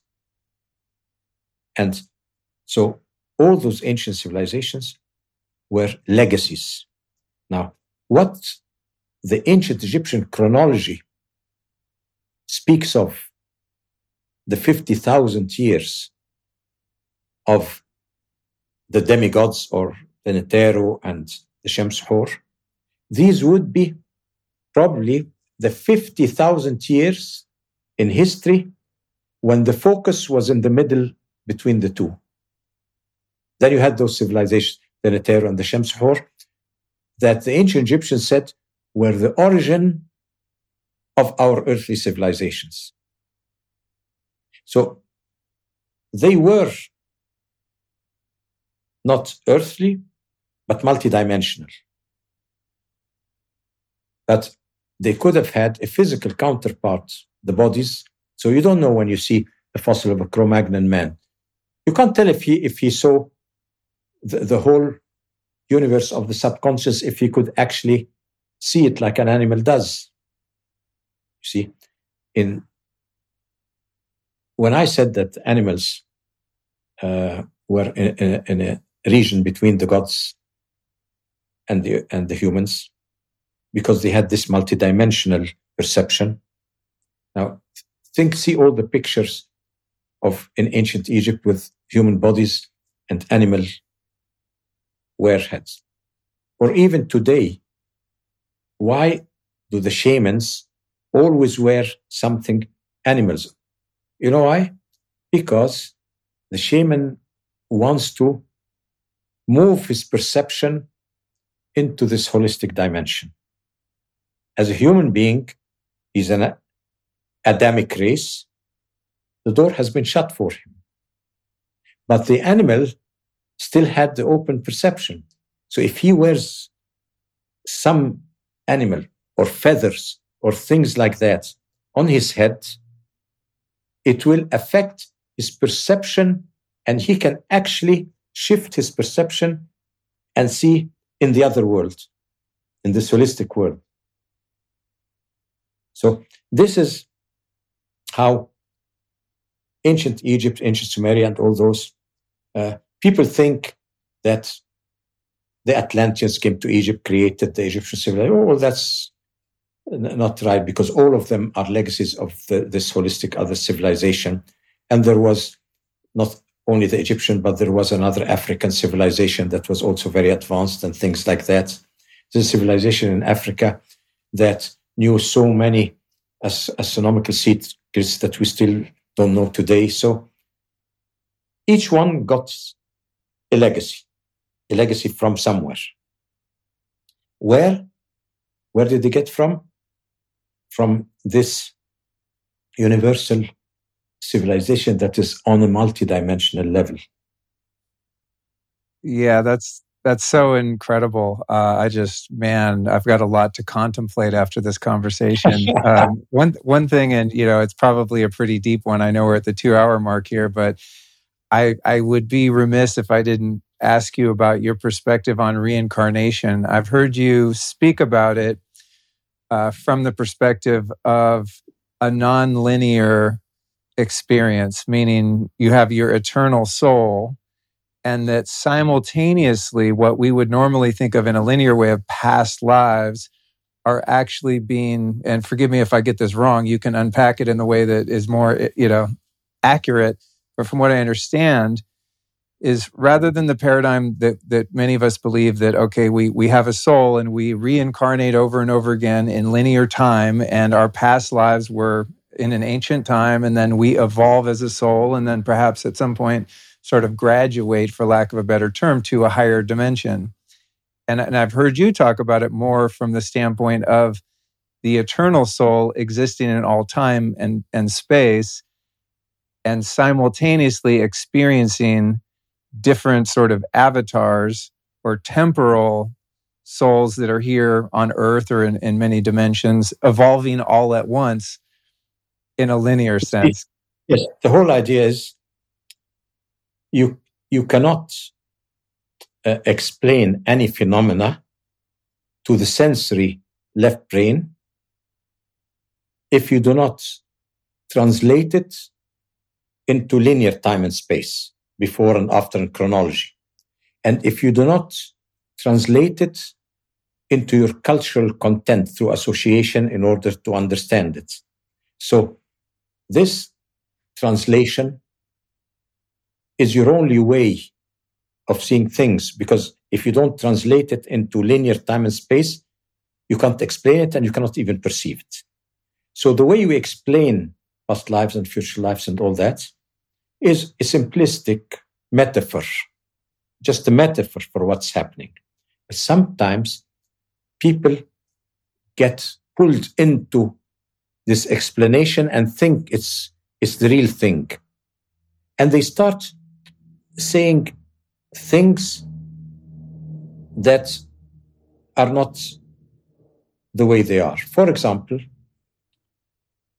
saying that in every life you pay for something you did in a past life or get rewarded for something you did in a past life. This is taking cause and effect in linear time, taking it over to the other side, non-linear time where it doesn't exist. So there's no cause and effect there.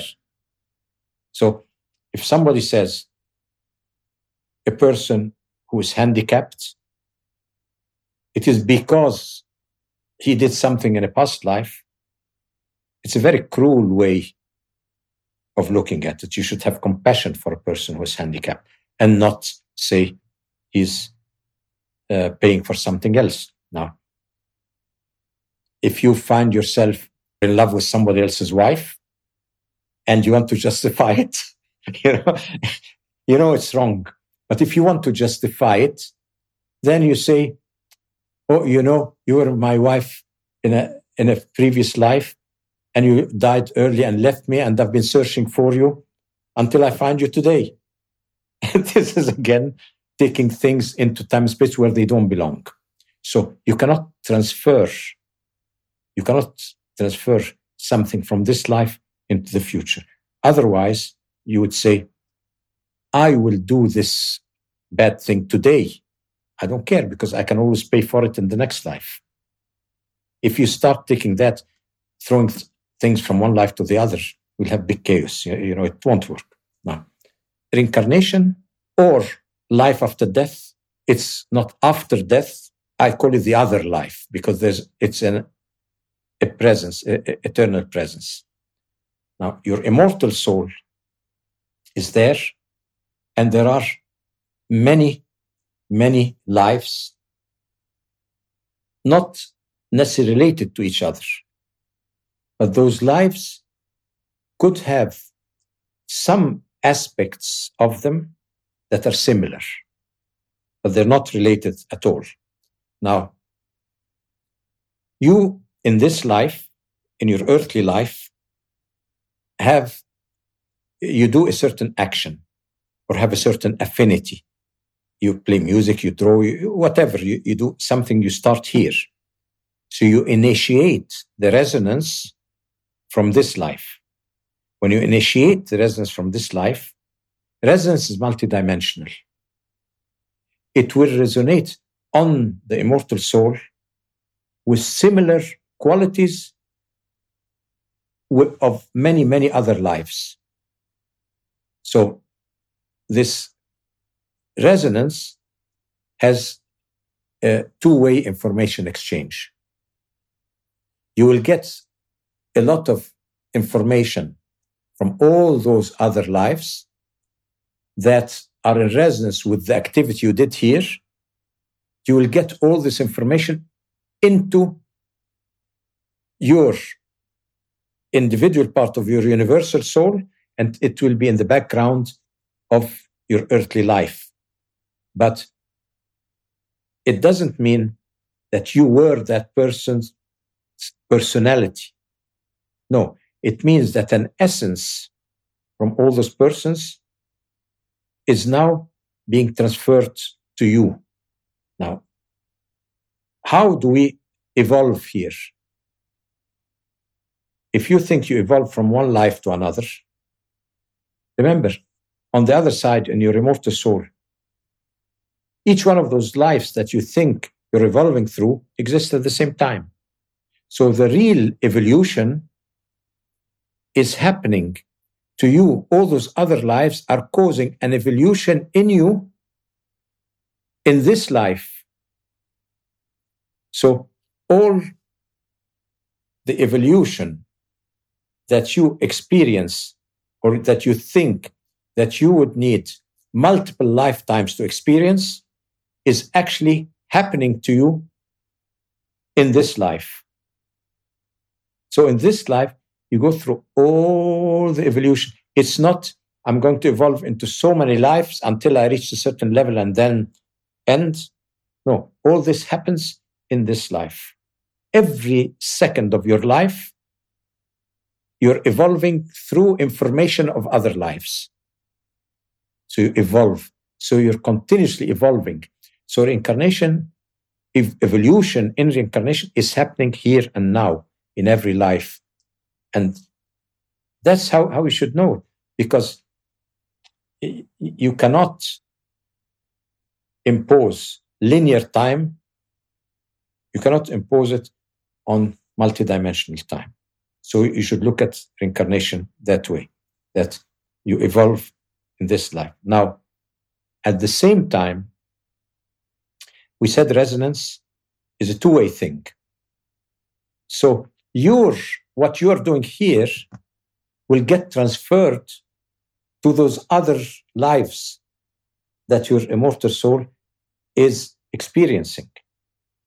That means you will have an effect on their development, on every one of those lives too. Now, you're looking at it from here in a linear aspect. So you say, for example, how can I have an effect or influence the life of somebody who lived in the 15th century? He could influence my life, but how can I influence his life? The influencing level, all of them are present. They're in, in the same thing. Now, that explains one thing. Why, when we think of past incarnations, why it is always important people. Every woman was Cleopatra, was Nefertiti. Every man was Leonardo da Vinci. Or, or why always famous people? Nobody says in my past incarnation I was a homeless guy in the corner of the street somewhere and I died of hunger. Nobody says that. Why? Because usually in your earthly life, when you are interested in a certain activity, you are, you have interest in the people you know. You're looking at people in history who interest you. Reincarnation, as we understand it, from where it belongs, from the other dimension where it belongs, it becomes a totally different story than what we have. We can see what in our understanding is applies and what doesn't. Some people will say, but some children are born remembering every detail about the past incarnation. How can that happen? Well, w- with resonance and transformation uh, of information, you can get all kinds of, of things can be transferred. You, you can connect to, to other houses, to other lives, to other things. You can recognize them and all that because you're entering into resonance. So everything can be explained once we really know the nature of incarnation. We can decide for ourselves what what should I believe and what I shouldn't believe. Now, it's the same thing. What we said about incarnation is the same about if we are speaking about afterlife, we should be speaking about the other life as something that is happening here and now our perception during earthly life is just away from it. But it's been there all the time. It's a present situation. We are now shifted our perception into earthly life and we'll go back to the other life where we were always there because this other life where we'll go to is existing in our subconscious. So we never left it to begin with. And that's the feeling you'll get when you're there. You won't get the feeling that you died and went there. You get the feeling that I was always here. And so this is the way to look at things from the uh, the reality of their presence in their domain, in the right domain, because we are speaking about things that are extrasensory, that belong to multidimensionality, And the translation into our linear time and space sometimes takes a lot out of the reality and distorts it in many ways. So I hope I hope it didn't confuse anybody, didn't make it too complicated. But uh, this is how I I actually uh, analyze it, and then we can in BioGeometry. We have many ways of practically verifying all that and accessing information on the subconscious level. We have many instruments to do that. So I'm speaking from actually experience, and uh, I could actually show you ways of accessing that, this information and that, knowing where it belongs, where is the subconscious, how I can access it, and all that. That's beautiful. So I think, I think with that, I mean, that should wrap up things. Absolutely, we covered a lot of ground today, and uh, I love that explanation. And it's it's going to really give me something to think about because I, I, have always thought about the concept of multiple lives being in a, in a very linear construct, and this opens things up considerably. So it's it's going to give me a lot to contemplate in the in the days to come, for sure. So I appreciate well, that. Just think that all those lives are part of your present life and they are contributing to your present evolution in this life. Just look at it that way. Beautiful. I love it, man. Well, thank you so much for your dedication to your work for these 81 years. And uh, thank you for taking such a great time with me today. I learned a lot, and uh, I'm really excited to share this with the audience. I know people are really going to enjoy this, and it's going to give them something to think about too. So I appreciate it. Well, it's my pleasure, Luke, and uh, it's high time, uh, anyhow, we met, you know, on the show. Absolutely. It's, yeah, we've been uh, thinking of doing it for a long time. We have indeed. Well, blessings to you, and uh, we'll talk soon. Well, thank you, Luke, and thank thanks for having me on the show.